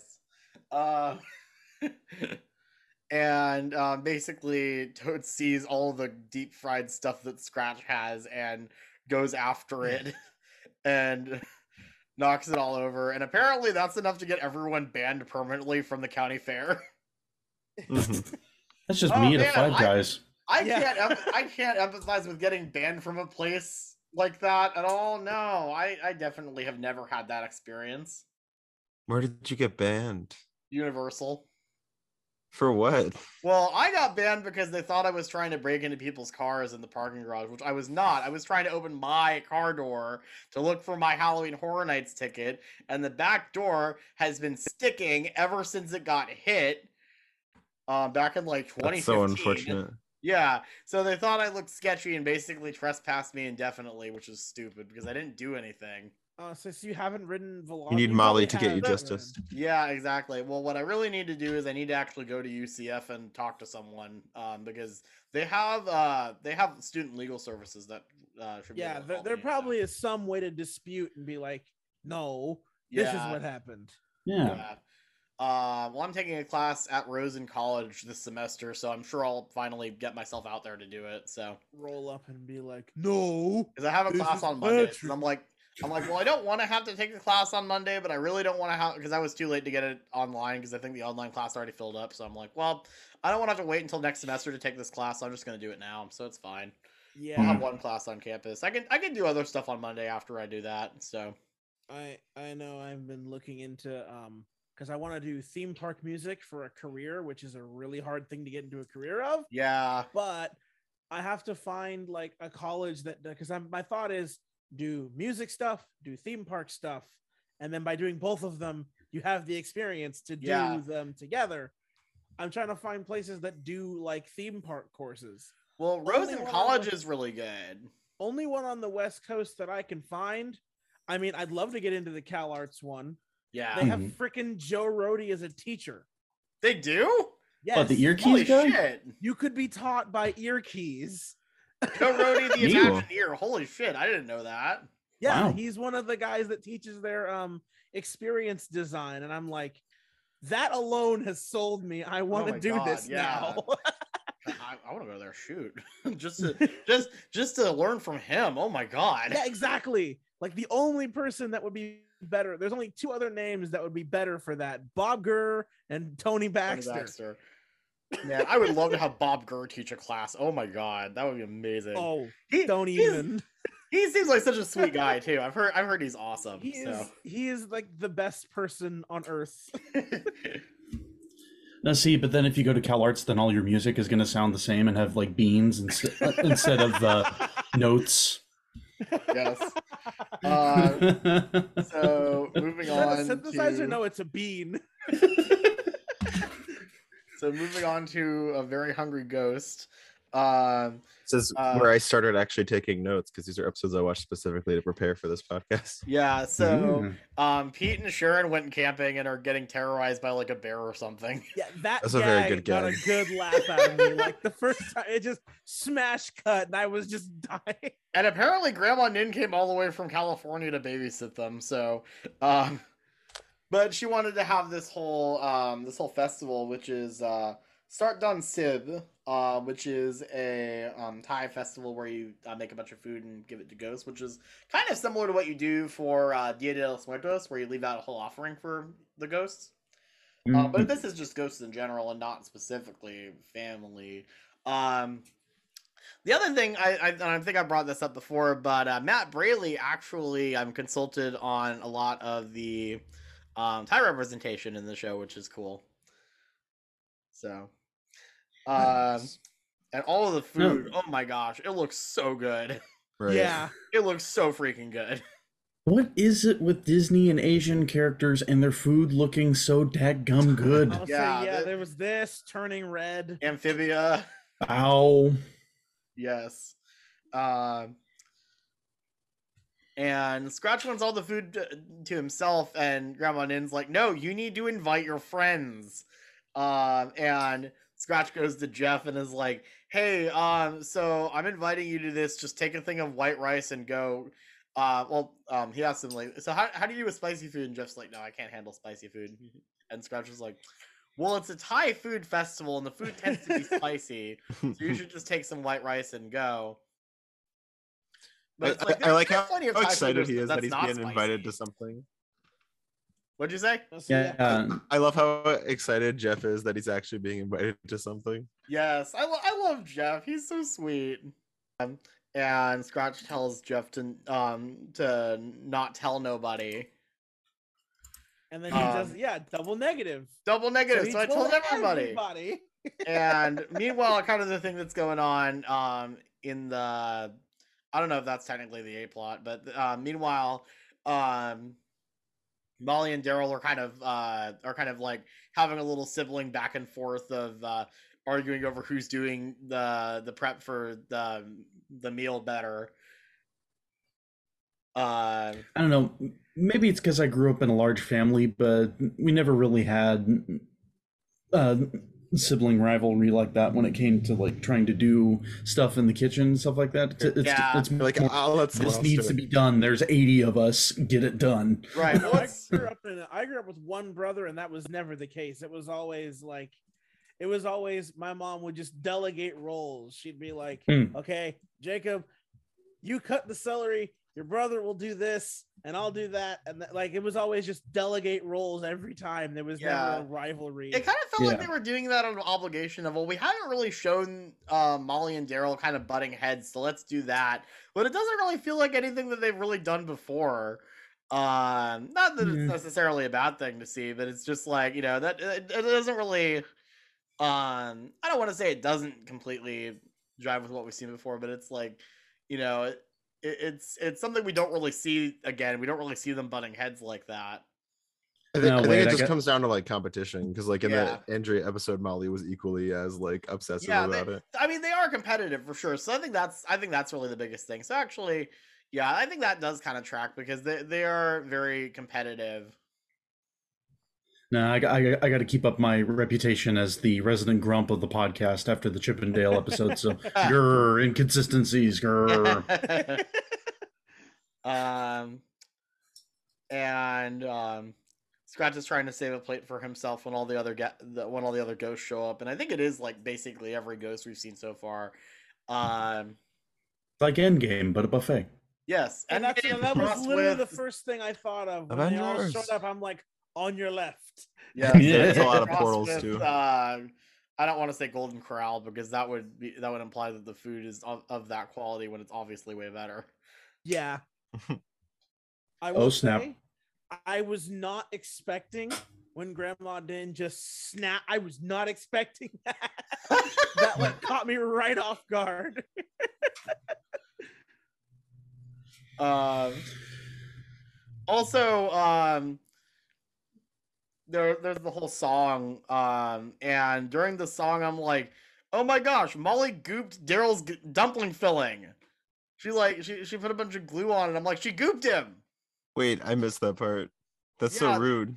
Yeah, uh, I'm li- I'm like, so she ruined that food. yeah. But at least nobody got stuck to a toilet this time. Eh, they're ghosts. What do they care? that was a Just Bob's right through 'em. Burgers reference. I I do have questions about like like do ghosts need to eat to survive? Because if so, like it's sort of blurring the line as to what actually separates a human from a ghost in this universe. I Like if they still need all the same essentials, but I guess they can't die. In, uh, in the episode where they're having the the sleepover for the comet, uh, which is um, episode nineteen. That's episode nineteen. Um, I think that's part B of episode nineteen. Um, Scratch is like, you know, I, Wikipedia I slept verified. through breakfast and lunch, and um, Molly's having him wait to eat, and then they end up leaving all the snacks at home, and they're trying to order pizza, and he's like, "Oh, we can't deliver pizza to an empty field, um, so we got to go get it." It's like, no, we can't leave. It's like, but I'm starving, so I don't. Like, what happens if you starve? Do you die again? exactly? Yeah. It's like, I mean, they, they make jokes about like I'll send you to the second afterlife if you keep that up. But Yeah. Yeah. I would like to know if that's actually a joke or if that's like a thing. the after afterlife. Yeah. Maybe we'll find out in season two. Maybe we'll find out because Or he. insert spoiler here. Um, and Scratchy gets called to the Ghost Council on account of a spelling error on his scare report. That's a scar report. And Yeah. they're like, "Wait, what is that you're trying to hide behind your back?" He's like, "Oh, it's just some some trash." No, like, I- I they're remember the "No, way they worded the line." Trash. The way they worded the line specifically was like, "What's behind your back, Scratch?" I don't know if that was like intentional wordplay, but I was like, "Yeah, it's like a back scratch." Yeah. Uh, Although somewhere in that Scar report has to be a picture of Jeremy Irons and Chiwetel I Ejiofor, was please. say, yeah. Scar report.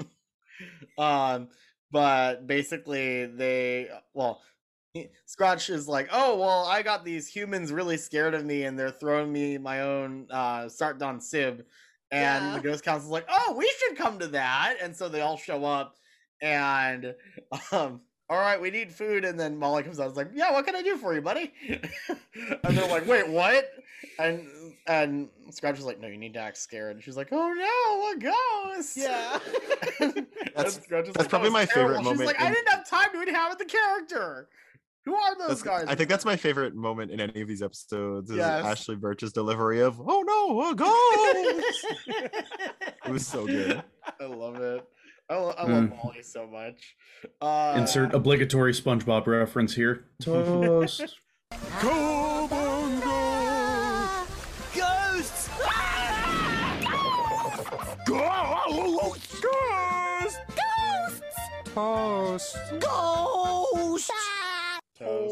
Yeah. Bro, Toast. that guy and his driving eyeballs.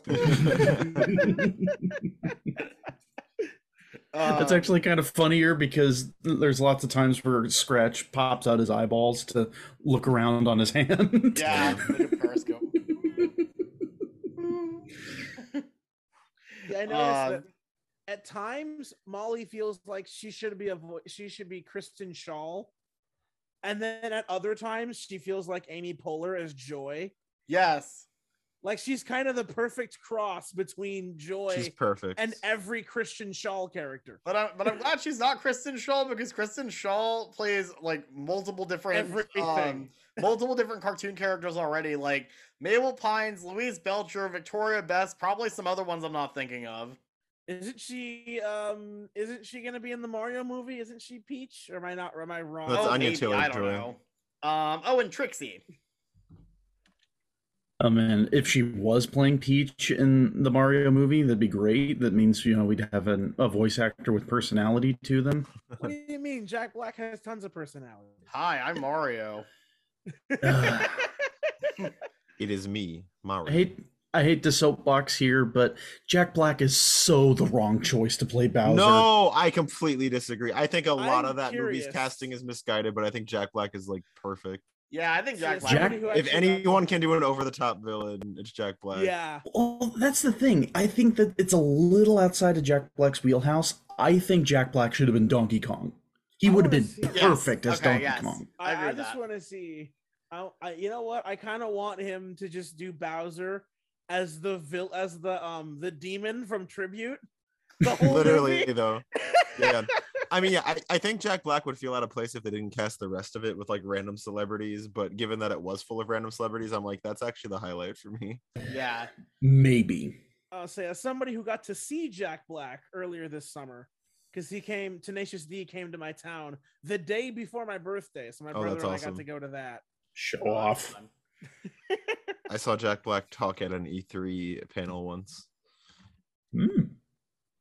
Oh wait, for that um uh, for that game he did in 2009, wasn't it? Brutal Legend. That's the one.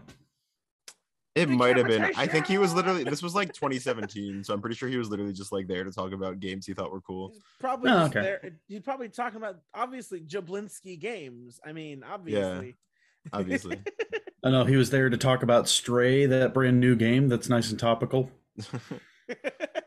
aka Sock Simulator. um. So um. Still Basically, butthurt we're not covering Lightyear on the podcast. Yeah, we're not covering Lightyear because it doesn't it doesn't count. If it had premiered on Disney Plus, it would qualify, but it was it premiered in theaters and it's not based on Buzz Lightyear Star Command, so it does not count. Yeah. Um, and basically, um, Mo- Molly's ready to like barricade the door, but she can't move the table, which is so funny. As someone with no upper body strength, that's that's relatable. Curse you, weak noodle arms. Uh, and then Grandma drummer Nin's like, well, why don't we just feed them? And then, of course, um, Molly and Daryl have to kind of figure out how to actually work together and not compete against each other. And they're Yeah, able to and that's successfully make a whole lot of food for the Ghost Council. And then that's when like Nin just snaps and goes like, you know, that that scene in Ratatouille with Colette, just Yes! throw that in there. Except like Ah! way more angry. I was like, whoa, okay. I love Grandma Nin. She's great. I was like a not Ty Gordon that. Ramsay. Yes, yes, absolutely. I was not Um, ready. and they're able to sati- satiate the ghost council and they leave and um and then of course um there's no food left and scratch is like if i had just shared with jeff there would have been enough for everyone but now i don't have any food and um nin's like well we can order pizza it's like ooh with pineapple because Oh, scratch is scratch is Oh, pineapple, pineapple on on pizza. pizza is good. I am Oh, in Scratch, you just unveiled a world of hurt and you don't even know. So Anna would be very mad at Scratch for putting good. pineapple on pizza, and apparently Cricket Green is also anti-pineapple on pizza, It's okay. You're allowed to be wrong. based on Yeah. based on uh, I Chibiverse. I'll say I am pro pineapple on pizza. I am pro Pro. pineapple on pizza. Yeah, I love pineapple on pizza. The podcast united. Hooray. yes, we're all team pineapple. So uh, I'm sure people are going to be arguing about this podcast afterwards. That was the criteria for getting us all on. You were like pineapple on Hmm, pizza. Yes, no. Yes, Although- I'm sure someone on this podcast who's been on this podcast before is anti-pineapple on pizza, but I'm pretty certain Tony is because I remember he said something on Twitter uh, about how he doesn't like pineapple on pizza. So there you go. Actually, probably the best example of pineapple on pizza I've had was when they did like caramelized pineapple on a on a Hawaiian pizza at um, Volcano Bay. It was stupidly that good. sounds, sounds good. awesome. Yeah, it was very good. Uh, see, pro tip: next time you get a Hawaiian pizza, um, go with you know the ham and pineapple. Add bacon. Ooh, yes. Yeah, yeah. The other thing that's good is pineapple with jalapenos. That's actually really good. You get like Really? a spicy combo. Huh. I'm I'm like Jeff. I can't do spicy. Yeah, I love spicy food. I'm from Texas, so my, I, you know that bit in Futurama where you know he has like his blood that eats through the layers and just keeps going down. Yeah, which is also an alien reference. Yeah, Yeah, that, that that's pretty much me. I'm, I'm I I live for spicy food. I love spicy food. I Um, can't. I can't. More for me. and then we got um the next episode is scare tactics. This one was really fun. I will point out. I agree with Molly. Spiders are terrifying. um yeah, so Scratch what is about trying to sneak Lucas? out. Okay, Lucas the spider is one thing. Oh, Lucas the spider. Yeah, But- I love that guy. Oh. As somebody Death who the had a uh, panic attack on the uh, Forbidden Journey the first time I rode it in Florida, no. I remember we were playing the the Harry Potter and the Chamber of Secrets video game, and we kept getting stuck on the Aragog level, and it was like I'm like I'm I'm just rage quitting. I'm done with this. It's it's it was too many spiders. Something I've noticed, by the way, weird nitpick. If you look at all, I think there's four of them now, right? There's four versions of the Forbidden Journey. In every single version, everything else is the same except for Aragog. Oh really? Every single iteration, he's different. Huh. It's That's I don't know why. It's like a That's really different weird. world every ride. I'm gonna I'm gonna finally get to ride California's Forbidden Journey because that's the only Universal I Oh. can go to now when I go um next year. So My friend works there. nice. The one that we were that we rode uh Mission Breakout with and stuff. Oh, okay, now- yeah, He works at Minion Mayhem. Nice. Huh. That's unfortunate. Yeah, because I definitely want to go there to do Super Nintendo World. That's the whole reason why I'm not going to California this year, is because I already went twice last year, and um, I want to go to Super Nintendo World and I want to go to the Boysenberry Festival. Oh my god, Bun bun. Fun I have- bun. I have been trying to get the fun bun all year with my Knott's Yeah. Pass, and it has been slipping through my fingers. It's either not there or out. Yeah, Huh, not there. I will have it. We will have it. We will have it next year for sure. I, I will make a point of getting it. I know my friends and I are saving up for a trip. We don't know when, so we're saving up for a trip for next year. We just don't know when it will be yet. We should try to figure out coordinating so that we can be there together because that'd be fun. Hmm. Yeah, because it'll be me, two other friends of mine, um, and then because they've never been to Universal. Yeah, I. I haven't been to Hollywood in years. Well, actually, no. Mm-hmm. My friend Matthew has been to Universal Hollywood because his grandma like works for Comcast, so they get like crazy deals all the time. yeah, But my other friend has never been there. He's only been to California once for Disneyland, and now I'm like, he's a huge Harry Potter nerd, and I'm like, no, you're going on the, you're going Oh, to. Harry Potter. That- that ride there is is so no good. way. that ride is so good. I feel like I feel like it. uh This is kind of a tangent, obviously, but I feel like the Kind of. a tangent on the podcast without a cool acronym.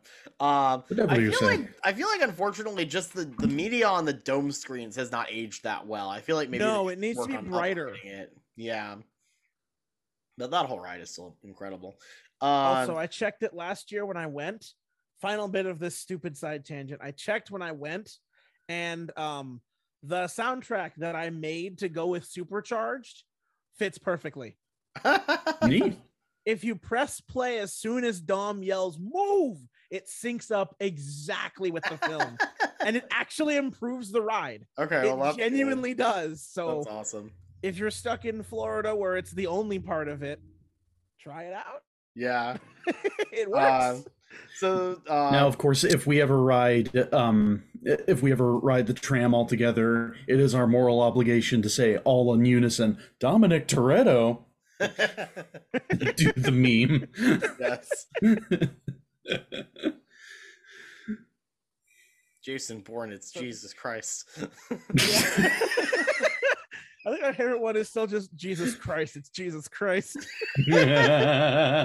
um, so scare tactics. So scare tactics. Um, Scratch is trying to avoid waking Molly up because he's sneaking off to go to this seminar early in the morning, and yeah, that was really funny. um, he ends up setting off this this um, unintentional Rube Goldberg thing that al- that almost wakes Molly up. He stops a bunch of stuff from falling on her, and then a little ball of yarn just falls and wakes her up. Yeah.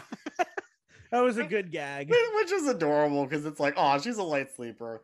Um, and I don't know. That is kind of woolly, scratchy yarn. That'd wake me up. Yeah, that's true. Um, she's like, oh, what's going on, Scratch? Why are you up so early? Do you want to hang up? Uh, hang up. Sorry. Ah, what's going on, Scratch? Do you, why are you up so early? Do you want to hang out? I don't need sleep. I run on the thrill of friendship. And Scratch is like, no, I can't hang out today. I have to go to a seminar. She's like, oh, Yeah. what's that? It sounds fun. And he's like, nothing mandatory is ever fun. And I'm like, but what about Weird Al's album? Went mandatory. What about mandatory fun? Yeah. Me, who works at a thrill ride and often has fun messing with customers, even though it's mandatory. Oh yeah, Yeah. I love that. I, I, I do love- like how casually Scratch is like, yeah, I have a thing to go do today, but he's also planning on dishing the thing he tells Molly he's going to. Yeah. He's like, I just don't want to see anyone today.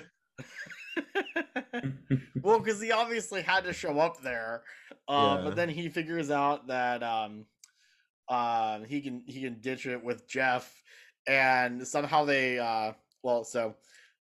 Uh, I, why do I why did I forget the name of the person who was doing the seminar? What was her name? Ah, I, I Uh. forget too. She had she had some good comedic bits. My favorite part was whenever they would just like cut back to her from yeah, I love plot. that. I love the way that they had the two like like the the scare seminar and Molly's terror with the spider play off of each other. Yeah, it's good Um, editing. Because uh, she's talking about the scare system, which is surprise, creep, alarm, roar, and ectoplasm. And meanwhile, Molly I is love Monsters University. Yeah, so that was very herself. Monsters Inc. or Monsters at Work. Oh, or yeah. Monsters University. All of them. It was very much that universe. Yes, it definitely feels like that. If they could have afforded it, it would have been funny to have like a one-eyed ghost voiced by Billy Crystal Yeah, somewhere there. May- maybe they'll do that at some point. Um, that'd be fun. But uh, I want to say her name was uh, Pango. Pango, yeah, yeah, that's her name, Pango. Um, Brought to you And- by IMDb. yes, what you do instead Which of instead of things. things. um, and then uh, meanwhile, Molly's at home and she's like, "Well, um, Libby's at the dentist. Uh, Mom's out gig picking. Dad has a city council meeting. Daryl told me not to ask where he is today, so I guess I'm just on my own. That's okay." And uh, um, she she starts talking to her toys, which is just adorable. Did, did the teddy bear look like Freddy Fazbear to any of you? Yes, A little bit, yeah. He was he That's had the I- top hat and the bow tie. yeah,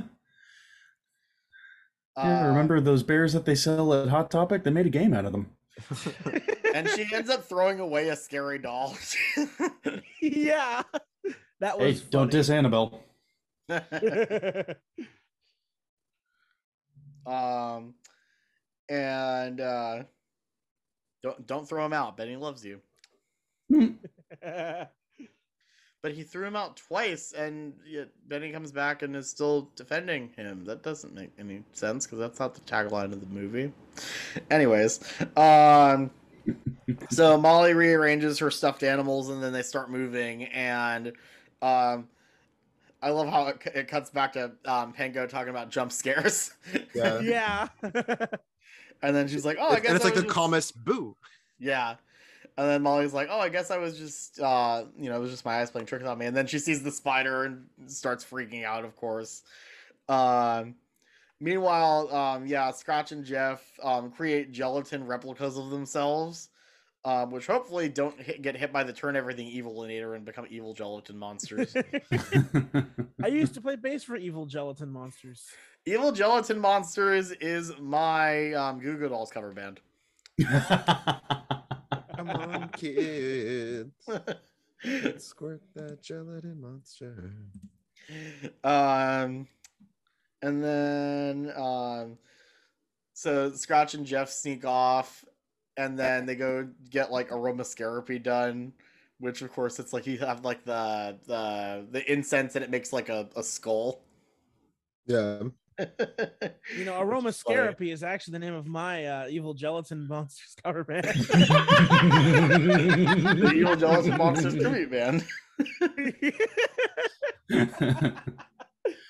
and um one thing i noticed is that during the song uh, which is playing hooky um so the lyric is bustin' ectoplasmic moves and the captions got just connect those magic moves because captions are dumb Probably auto generated. like these are the disney plus captions they should just yeah. have they should have a script to be able to pull this from shouldn't they yeah.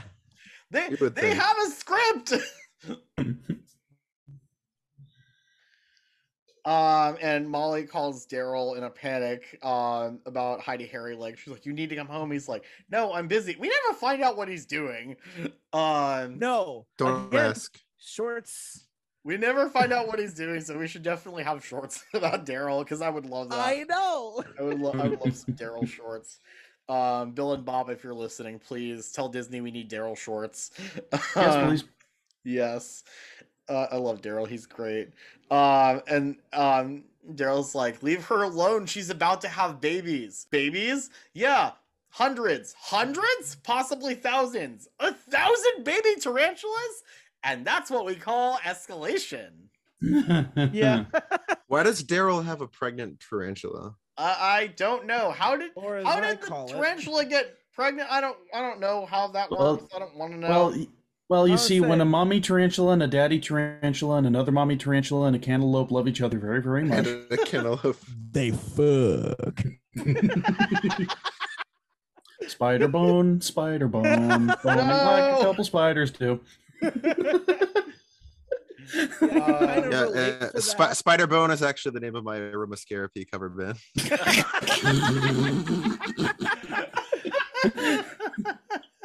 It's not fair. My one weakness.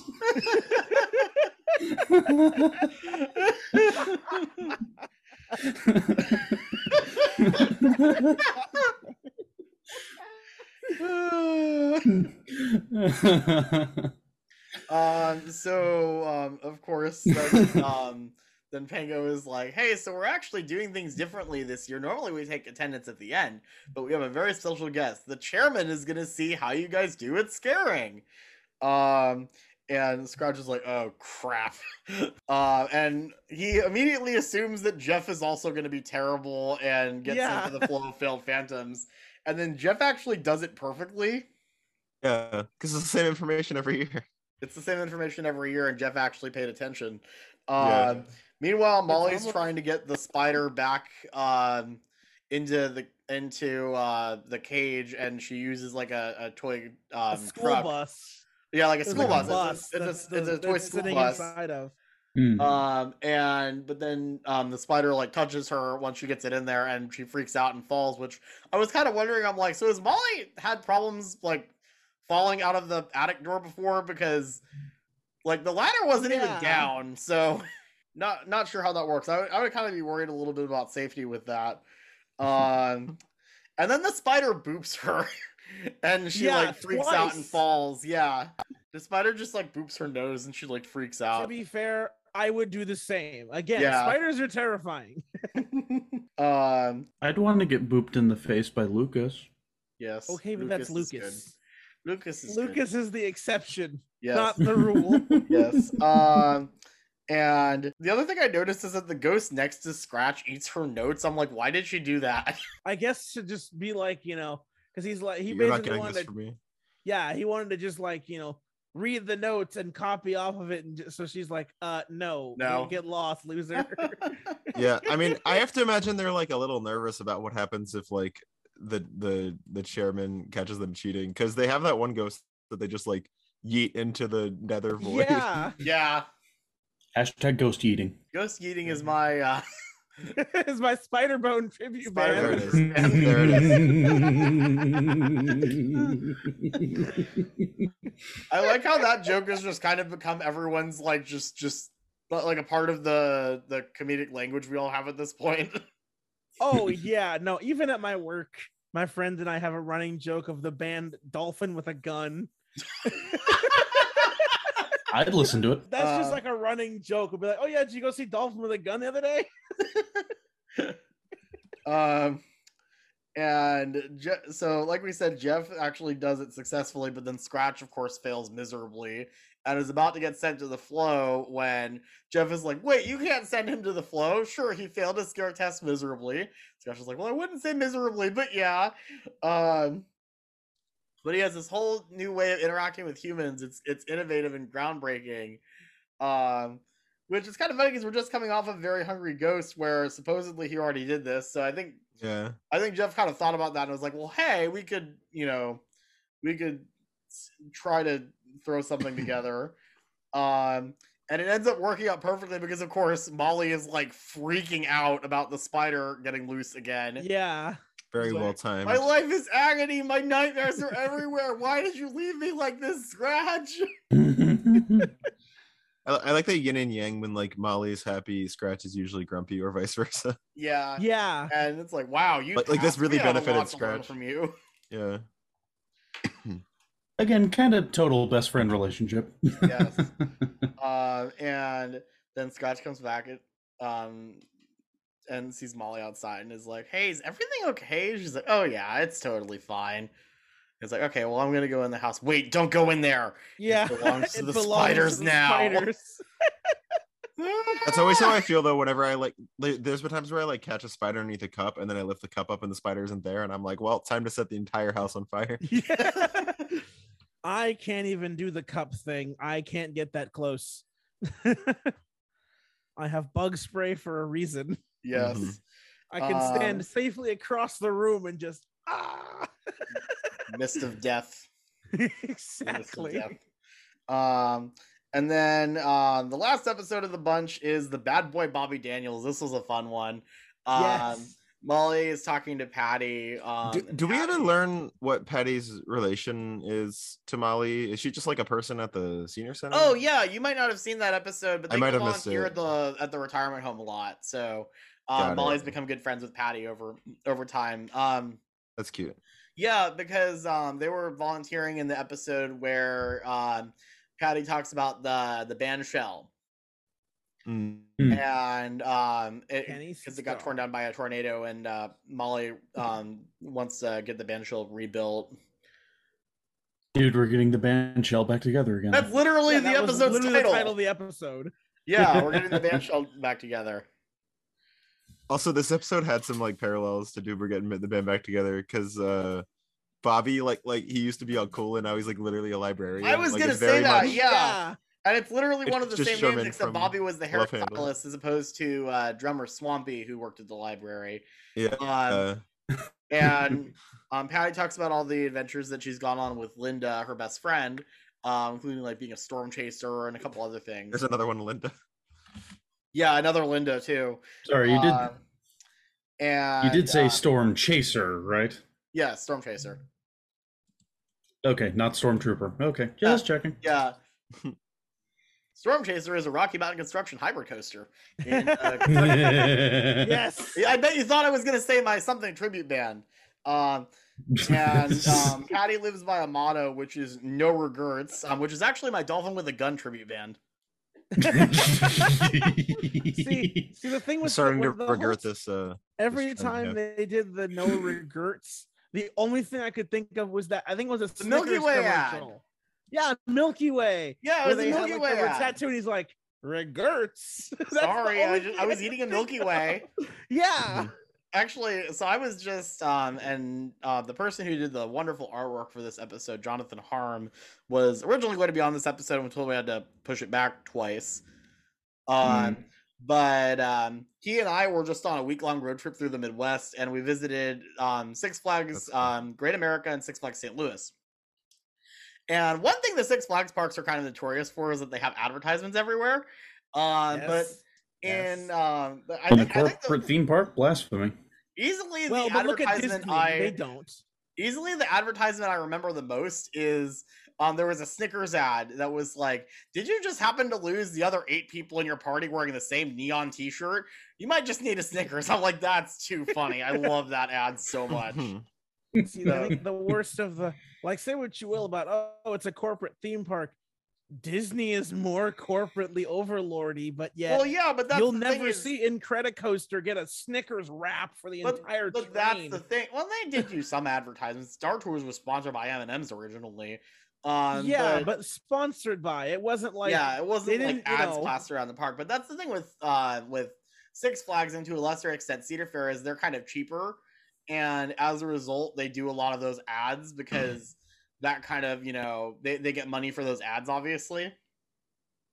yeah. But I was Yeah, just just thinking, like, run that's the just clip from- the ad. Just run the clip from Jurassic World. Verizon Wireless presents the Indominus Rex. Yes. Yeah, exactly. Exactly. Um, and they should get um, they should get Verizon Wireless to sponsor the Velocicoaster just for the gag. Verizon Wireless spot presents the Velocicoaster. Um, I don't think Universal's even really done. Actually, no, they they they were sponsored by like American Express and GE for a while. Um, Yeah. but I don't think they ever had any rides that were specifically sponsored. No, but Rip Ride Rockit should be sponsored by Spotify. Uh, E- yes. Um, also, I'm salty they removed the two Daft Punk songs from that ride, and now yeah, I'm they keep upset. getting rid of songs and not replacing them. It's weird. I'm upset. They removed my favorite song of all time, and I'm upset about it. Um, but so um, Patty talks about how her one regret is um, letting the um, Bobby Daniels, the bad boy of Brighton, get away, and um, we get the the song, which actually the song I love this song. Yeah, the song the song is great. Um, It's so like Grease, like like yes, I mean, I mean, 1950s. obviously, it's very much you know biker and pink lady yeah. kind of deal, No, Grease Um, is the word. and. Um, Bobby is played by Danny Trejo, which is wait, is he really? I Yes, didn't even I notice not that when I was catch watching. Yes, Yeah. that is Danny Trejo. What a bad boy. I love Danny it. I love Trejo it so is much. awesome. Boots love it. himself. Anything Hey, Danny Trejo does I'm is a be awesome. Yeah. He played Venom in Phineas and uh, in the Phineas and Ferb Mission Marvel. That's amazing. Yeah, he played Venom. Um, Up, no Eminem, bitten zero out of it? ten. was he bitten by a radioactive platypus? I had no idea that was him. Um, yep. Um, and Molly, of course, um, wants to get them to reunite, and she finds out that Bobby is just one town over in Muline, which is apparently the toilet cake capital. I'm like, that's that's something I wouldn't even advertise as a town. Like, like, like people want to talk about Brighton being miserable. Imagine living in the toilet cake capital of America. I mean, the only thing I, I could think of whenever I hear that is just that Madagascar Uh, Mel Mendes, free mints. uh, so feel free to shove that clip in here too. Yes. Um, and I love how um Pete drives them to Muline because he's just down for whatever scheme Molly comes up with. Yeah. He's like, okay, this is what we're doing today. This is what we're doing today. Might as well.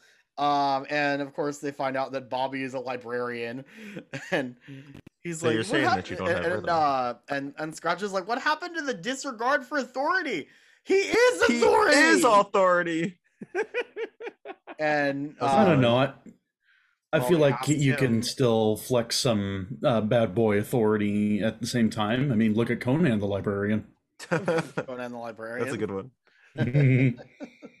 Um, and Molly asks Bobby about Patty, and and he's like, I haven't, I haven't, you know, heard.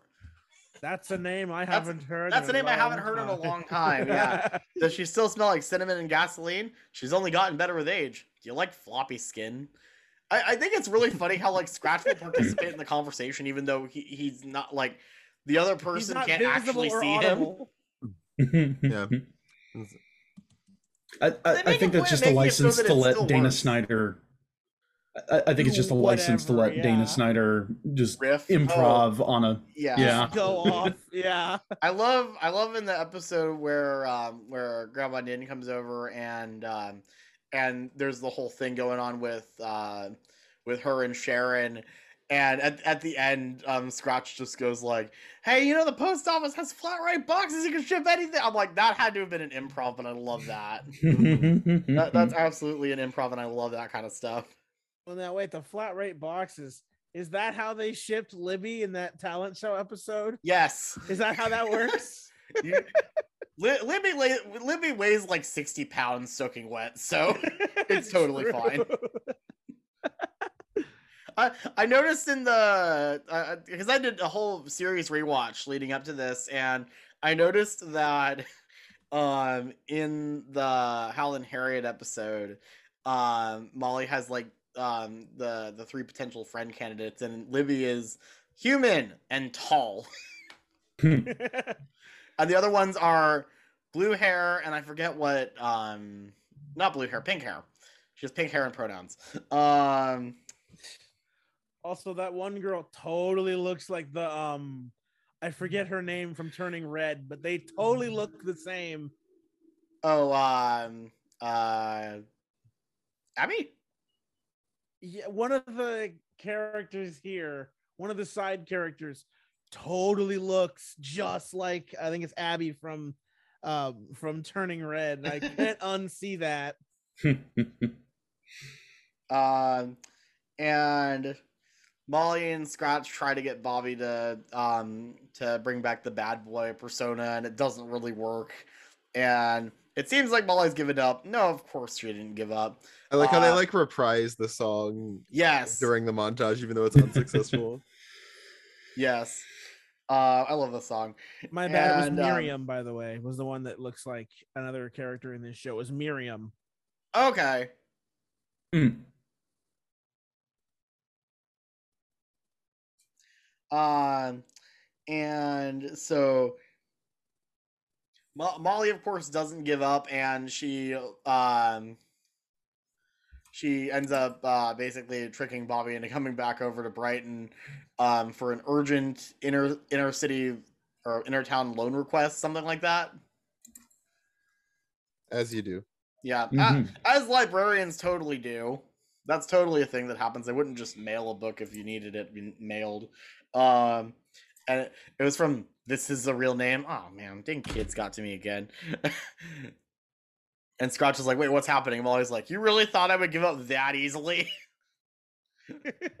and um, of course, um, Patty and Bobby um, reunite and um, spend time together, and they um, very much you can tell they they both still absolutely are in love with each other, and then they're about to kiss, and oh well, actually before they kiss, um, they're dancing on the stage at the band shell, and they they pull an us again. They pull an us again where um they like transform into their older selves, which obviously is not actually happening, but it's like you know, it's it's It it's they're like it. reliving their Um, past basically. It was wholesome. Yeah. Mhm. And then she's like, "But wait, why?" And they're about to kiss, and then she's like, "But wait, why did you leave me all those years ago?" And Bobby's like, "Well, you told me to go." And she's like, "No, I didn't." She's like, and and Bobby's like, "Yeah, I got a note that you wrote." Um, and she reads the note, so and it's tragic. like, it's like, wait a minute. This says regrets. I only say regrets. So apparently that was something she did like years ago. and There's just- only one just- person I know who says it matrosity. atrocity. Um, and right at that moment, Bobby gets kidnapped by someone on a scooter. Yes, that that chase scene. Oh my god. Oh my god, I love the chase scene. Um, and Patty goes See after Scratch possessing yeah. it again. Well, um, Scratch possessing it, but also that whole thing when it was like going it's like they make it seem like it's really crazy and like a Yeah. fast and furious thing. And then Yeah, just the anime go faster time lines. like, It's literally supercharged. It looks like a high speed chase, and then it's like, oh, actually, it's not.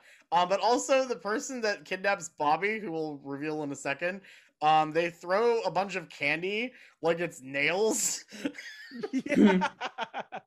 which is the which is a clue that it's like, oh, this is another old person. And sure enough, it's actually Linda that kidnapped Bobby. And the reason why is because all those years ago, Linda sabotaged Bobby and Patty's relationship by writing that note because she was worried about losing Patty. And uh, you know, she's like, I felt horrible about it. It's been my one lifelong regret. And then Patty's like, wait a minute, you know I don't do regrets or regrets, and I'm not about to throw away 70 years of friendship, but I'm not ready to make n- nice yet either. And she's like, go home, we'll have words later. Um, But meanwhile, in another universe, there is a universe where Linda did get Bobby and they make patties. Ah. I guess I gotta go. All right. Um, well, we're pretty much done, anyways. So, um, That was that was a joke, but oh, but I okay. mean, yes. Yeah, you Oh, okay. hear the just the leaving sound. Yeah, that, that was yeah. uh, okay, that was a joke. I regret nothing. I, I know we are almost done, anyways. Um, but um, Molly Molly also says to Scratch, "Hey, just a quick thing. If you ever sabotage my love life, you're gonna find yourself in the after afterlife. Okay?" He's like, "Yep, message received." yeah. like that's another that's another moment when, when it's like, yeah, Molly can be kind of intimidating when she wants to be. Bobby and Patty kiss, and then they ride off together, only for the scooter to once again break down, and Molly and Scratch have to go help them. The Ghost and Molly McGee. Um, so that's the last of the episodes we're covering now. That is every episode that's on Disney Plus so far until today, as this is being dropped. Tomorrow, as we're recording this. Um, so overall, I mean, I know we kind of already went through thoughts beforehand, but this is just such a fun show. I love this show. I love that it's, you know, it's it's episodic, but you still have um through lines through it that carry over. And Yeah. it's just fun. It's, a, It's got a lot of heart. Just like we don't have to do tons of angst. We can just do a show that's just funny and happy, and it's it's really yeah good. um yeah I, I i think it, it in general it just appeals to me because of how easy it is to just like jump into an episode and leave um Yeah.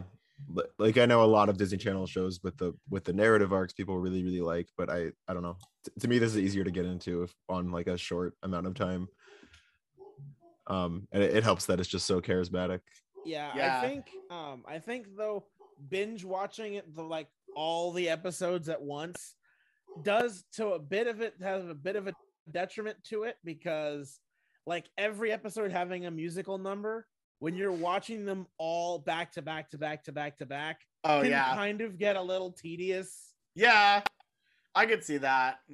Well, if not tedious, they do kind of blend together a little bit. But Yeah. again, these are like minor minor complaints about this overall Yeah, it's very not like fun show. The songs themselves were good. It's just that when every episode it's like, and here comes a song. You Yes, know? we have to have the song.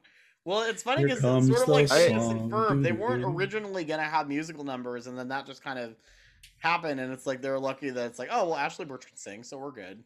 I, I feel like this is the only show I've seen where the like one song per episode formula actually rivals that of Phineas and Ferb because like yeah, it- it's Milo typically always I mean, Milo had a lot of songs, but a lot of it was just like, like Danny Jacob would be singing it while during an action montage where a bunch of sound effects are happening. Whereas like Phineas and Ferb and also Ghost and Molly McGee, I think do a really good job of like directly tying the songs into the characters and what they're going through in those episodes. And Yeah, for I just think it makes it a lot more memorable. I memorable. was gonna say if we're gonna talk about like one song per episode, if they're non sequitur songs, I, I believe there is one show that will probably destroy all the other ones.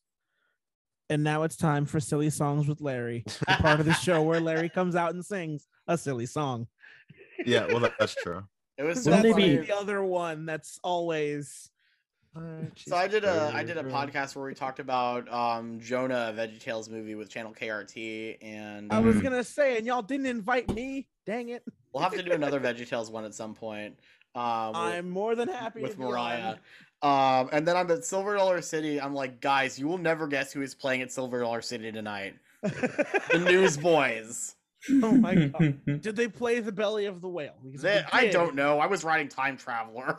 Oh, fair. I, I was writing Time Traveler and Outlaw Run. I couldn't care about going to go see a concert, but we got to the park in the afternoon because we went back to the hotel to kind of rest, and then we went back to the park in the afternoon, and we're like, "What is this line for?" I'm like, "This is not the line for Frozen Lemonade," and then we're like, "Oh, it's there's a concert. Okay." so that whole concert venue that's like on the side of the hill next to Time Traveler and uh and Thunderation. So, uh, That's I'm saying. See you on but yeah, I, I I love this show, and I look forward to covering the last five episodes, which I think are some of the best easily. Um, there's a couple especially that sort of like the band shell arc are like two parters really. Um, specifically episodes 18 and 20 that are so freaking good. But obviously 19 is great too because that's the one with the comment. That one's really great. They they do a really great job of wrapping up the season to where I think, and I know this is kind of getting ahead of ourselves, but I think the whole first season like would function as a show on its own, even if they didn't make any more episodes after this, because it's just it's it, it it's it's so well done. I can't wait to talk about those episodes. But these these ones may not really have any major beats that um that change things like um like for example episode 9 did where Libby found out about Scratch, but still it's just a lot of fun. You know, you don't always need those when you're just keeping a show going forward. Yeah. But I feel like there's still a lot more of that in a sense of time passing than like Phineas and Ferb had. that's another show that this reminded me a lot of as well. Yeah. I got a lot of vibes of my life as a teenage robot. I haven't really watched that show, so I'd have to go back and watch it because Oh, it's great. It's on That's what I've heard. Plus. I've heard it's really good. Fantastic. Yeah. I oh, love that Paramount Plus. That's why. Okay. Yeah. it was on Hulu and then they moved it. we have to ask Scott Sandler what's on Paramount Plus. Uh, I have so, Paramount Plus solely to rewatch old Nickelodeon shows. well, I, want, I, I need to get back to SpongeBob, Ned's watching. Declassified. I need to get back to watching Star Trek Lower Decks because that show is fantastic. really? hmm Yeah, it's very good. It's Is a that lot in of Jordan Peele's Twilight Zone? Oh yes, that too. Ooh, But hmm. yeah, Lower Decks is like it's like Star Trek: The Next Generation crossed with Rick and Morty. It's really fun. Oh, you could always watch Halo. Apparently that Oh, yeah. sucks. I don't know. I've never I, watched it. I I've heard I heard any very uh not great things about it. All right. Well, just I, kn- I just know watch Halo. that- Hello, Doctor. My I know the that, voices are um, back. I know that Jacob has to head to work soon. So, Yeah. um, does anyone have anything they want to plug? Pluggo, pluggo. I can. Yeah, go around the circle and plug your thing because I have stuff to plug. Andrew, didn't you have a musical or something that you made? Uh, Hmm. Yeah, yeah. I made a Phineas and Ferb parody musical called "A Musical Without a Cool Acronym." You can watch the virtual edition of it on YouTube right now. Just search for uh, "Musical Without a Cool Acronym" or MWCA. Chandler is holding up a shirt from the musical right now, although it is it is disappearing into the void. um, but yeah, it's this big like two and a half hour uh, Phineas and Ferb uh, musical that we put together over the course of uh, quarantine, or at least the tail end of it uh, during the beginning of 2021. And we're still doing um, we're still doing songs. We did a we did a Christmas album in December. We've been posting about one song a month uh, throughout 2022, either a parody or a cover. Um, our most recent of which is a cover of Summer Where Do We Begin from Across the Second Dimension. Uh, and we might just have one coming out next month as well. So check it out. Before I go on my tirade of plugging things, DGil, do you got something to plug? I actually do have a couple of things to plug. Um, as always, you can find me on Twitter at dgill2295, where you can find me yelling at movies and uh, all sorts of good stuff. I have recently finished my long awaited live tweet of Pete's Dragon. That's ready to roll. And I wanted to specially announce on this podcast my next live tweet as voted on a poll by you guys. I have missed one particular movie from the Despicable Me franchise. And I am going to live tweet my reaction to it as soon as I can. I will my next live tweet is going to be Despicable Me 3, the one that got away from me, the one I have not seen yet. I have seen literally every other movie in the Despicable Me uh, series. Yes, Even even Minions, The Rise of Gru. Did Are you you dress gonna, up are you gonna wear a suit? Oh, so yeah, did you wear a suit to the theater? No. My sister wore a dress. I'm like, because I remember she was going out. I'm like, what are you so dressed up for? She's like, we're gonna go see Minions. I'm like, Amazing. I love that. That's so funny. You don't understand. I worked at a movie theater. I was Oh. not fond of the trend. Uh, I have people, like- contempt for that. people were like being like really obnoxious during it. Yeah, I mean, I, Yep. I think there's a difference between wearing a suit for the meme of it and then actually being obnoxious once you get inside the theater. Yeah, I think it's not one's much Rocky more Horror. okay than the other. It's not Rocky Horror. Oh yeah. or the room? But yes, look oh forward Oh to God, that coming Room, very that is- soon. That is the most fun I've ever had at the movies. Was going to go see The Room. That was the first time I ever saw the whole movie of the room. Was as a screening of it like that. It was so much fun. It was so much fun.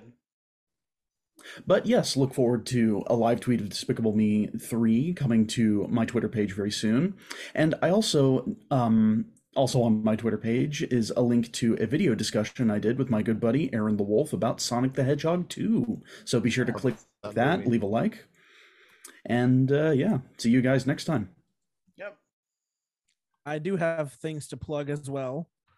I have a lot of things to plug. Uh, this just this June, I dropped my fourth album, Lasers. It's all my music is under the name Close to the Sun. This album, specifically, if you're a nerd, this album has a lot of stuff for you. Um, I've got a song that says it's basically a song version of Journey to of uh, not Journey to the Center of the Earth. It's a song version of uh, Twenty Thousand Leagues Under the Sea. That's Oh, that's- that's entirely, yeah, it's like a funk trap song that's telling the plot of 20,000 Leagues Under the Sea. There's a uh, like there's a song that's basically what if Rage Against the Machine wrote a song that's the plot of Tron from 1982. That's fun. Uh, it ends with a big giant Daft Punk tribute. So that album is out. It's called Lasers by Close to the Sun. I just today- right now. Just yesterday, as when this is posted, I dropped my live album. It is uh I'll say your phone is going into the void. I just dropped my live album Moonset 22, which has a lot of the songs from Lasers. So feel free to check that out as well. All the same places. And uh, other than that, on August 16th, I have my big theme park video, four years in the making, discussing all of the theme park attractions, or at least my favorites in my home state of Washington. So please be sure to check that out. I've got some great cameos in there.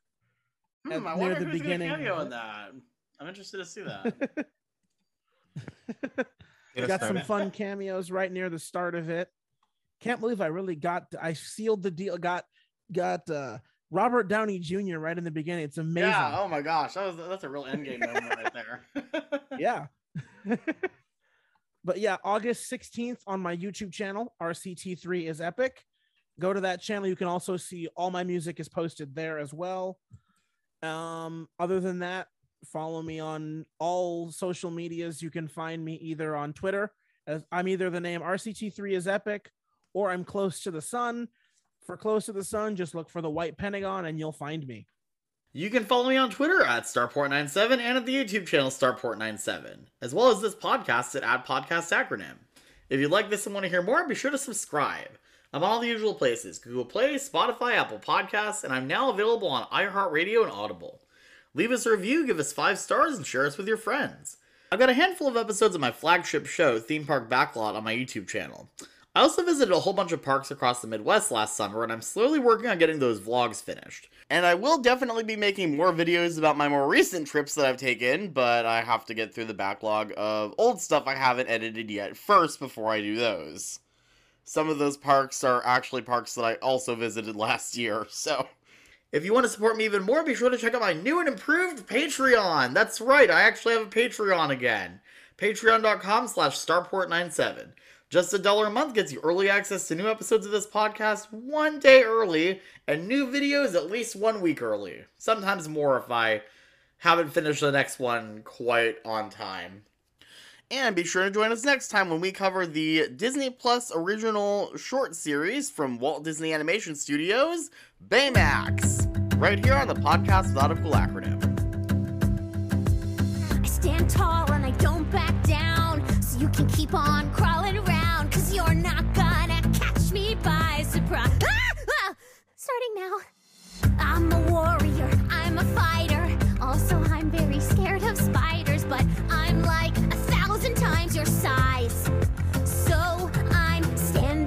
to you, and there's nothing you can do.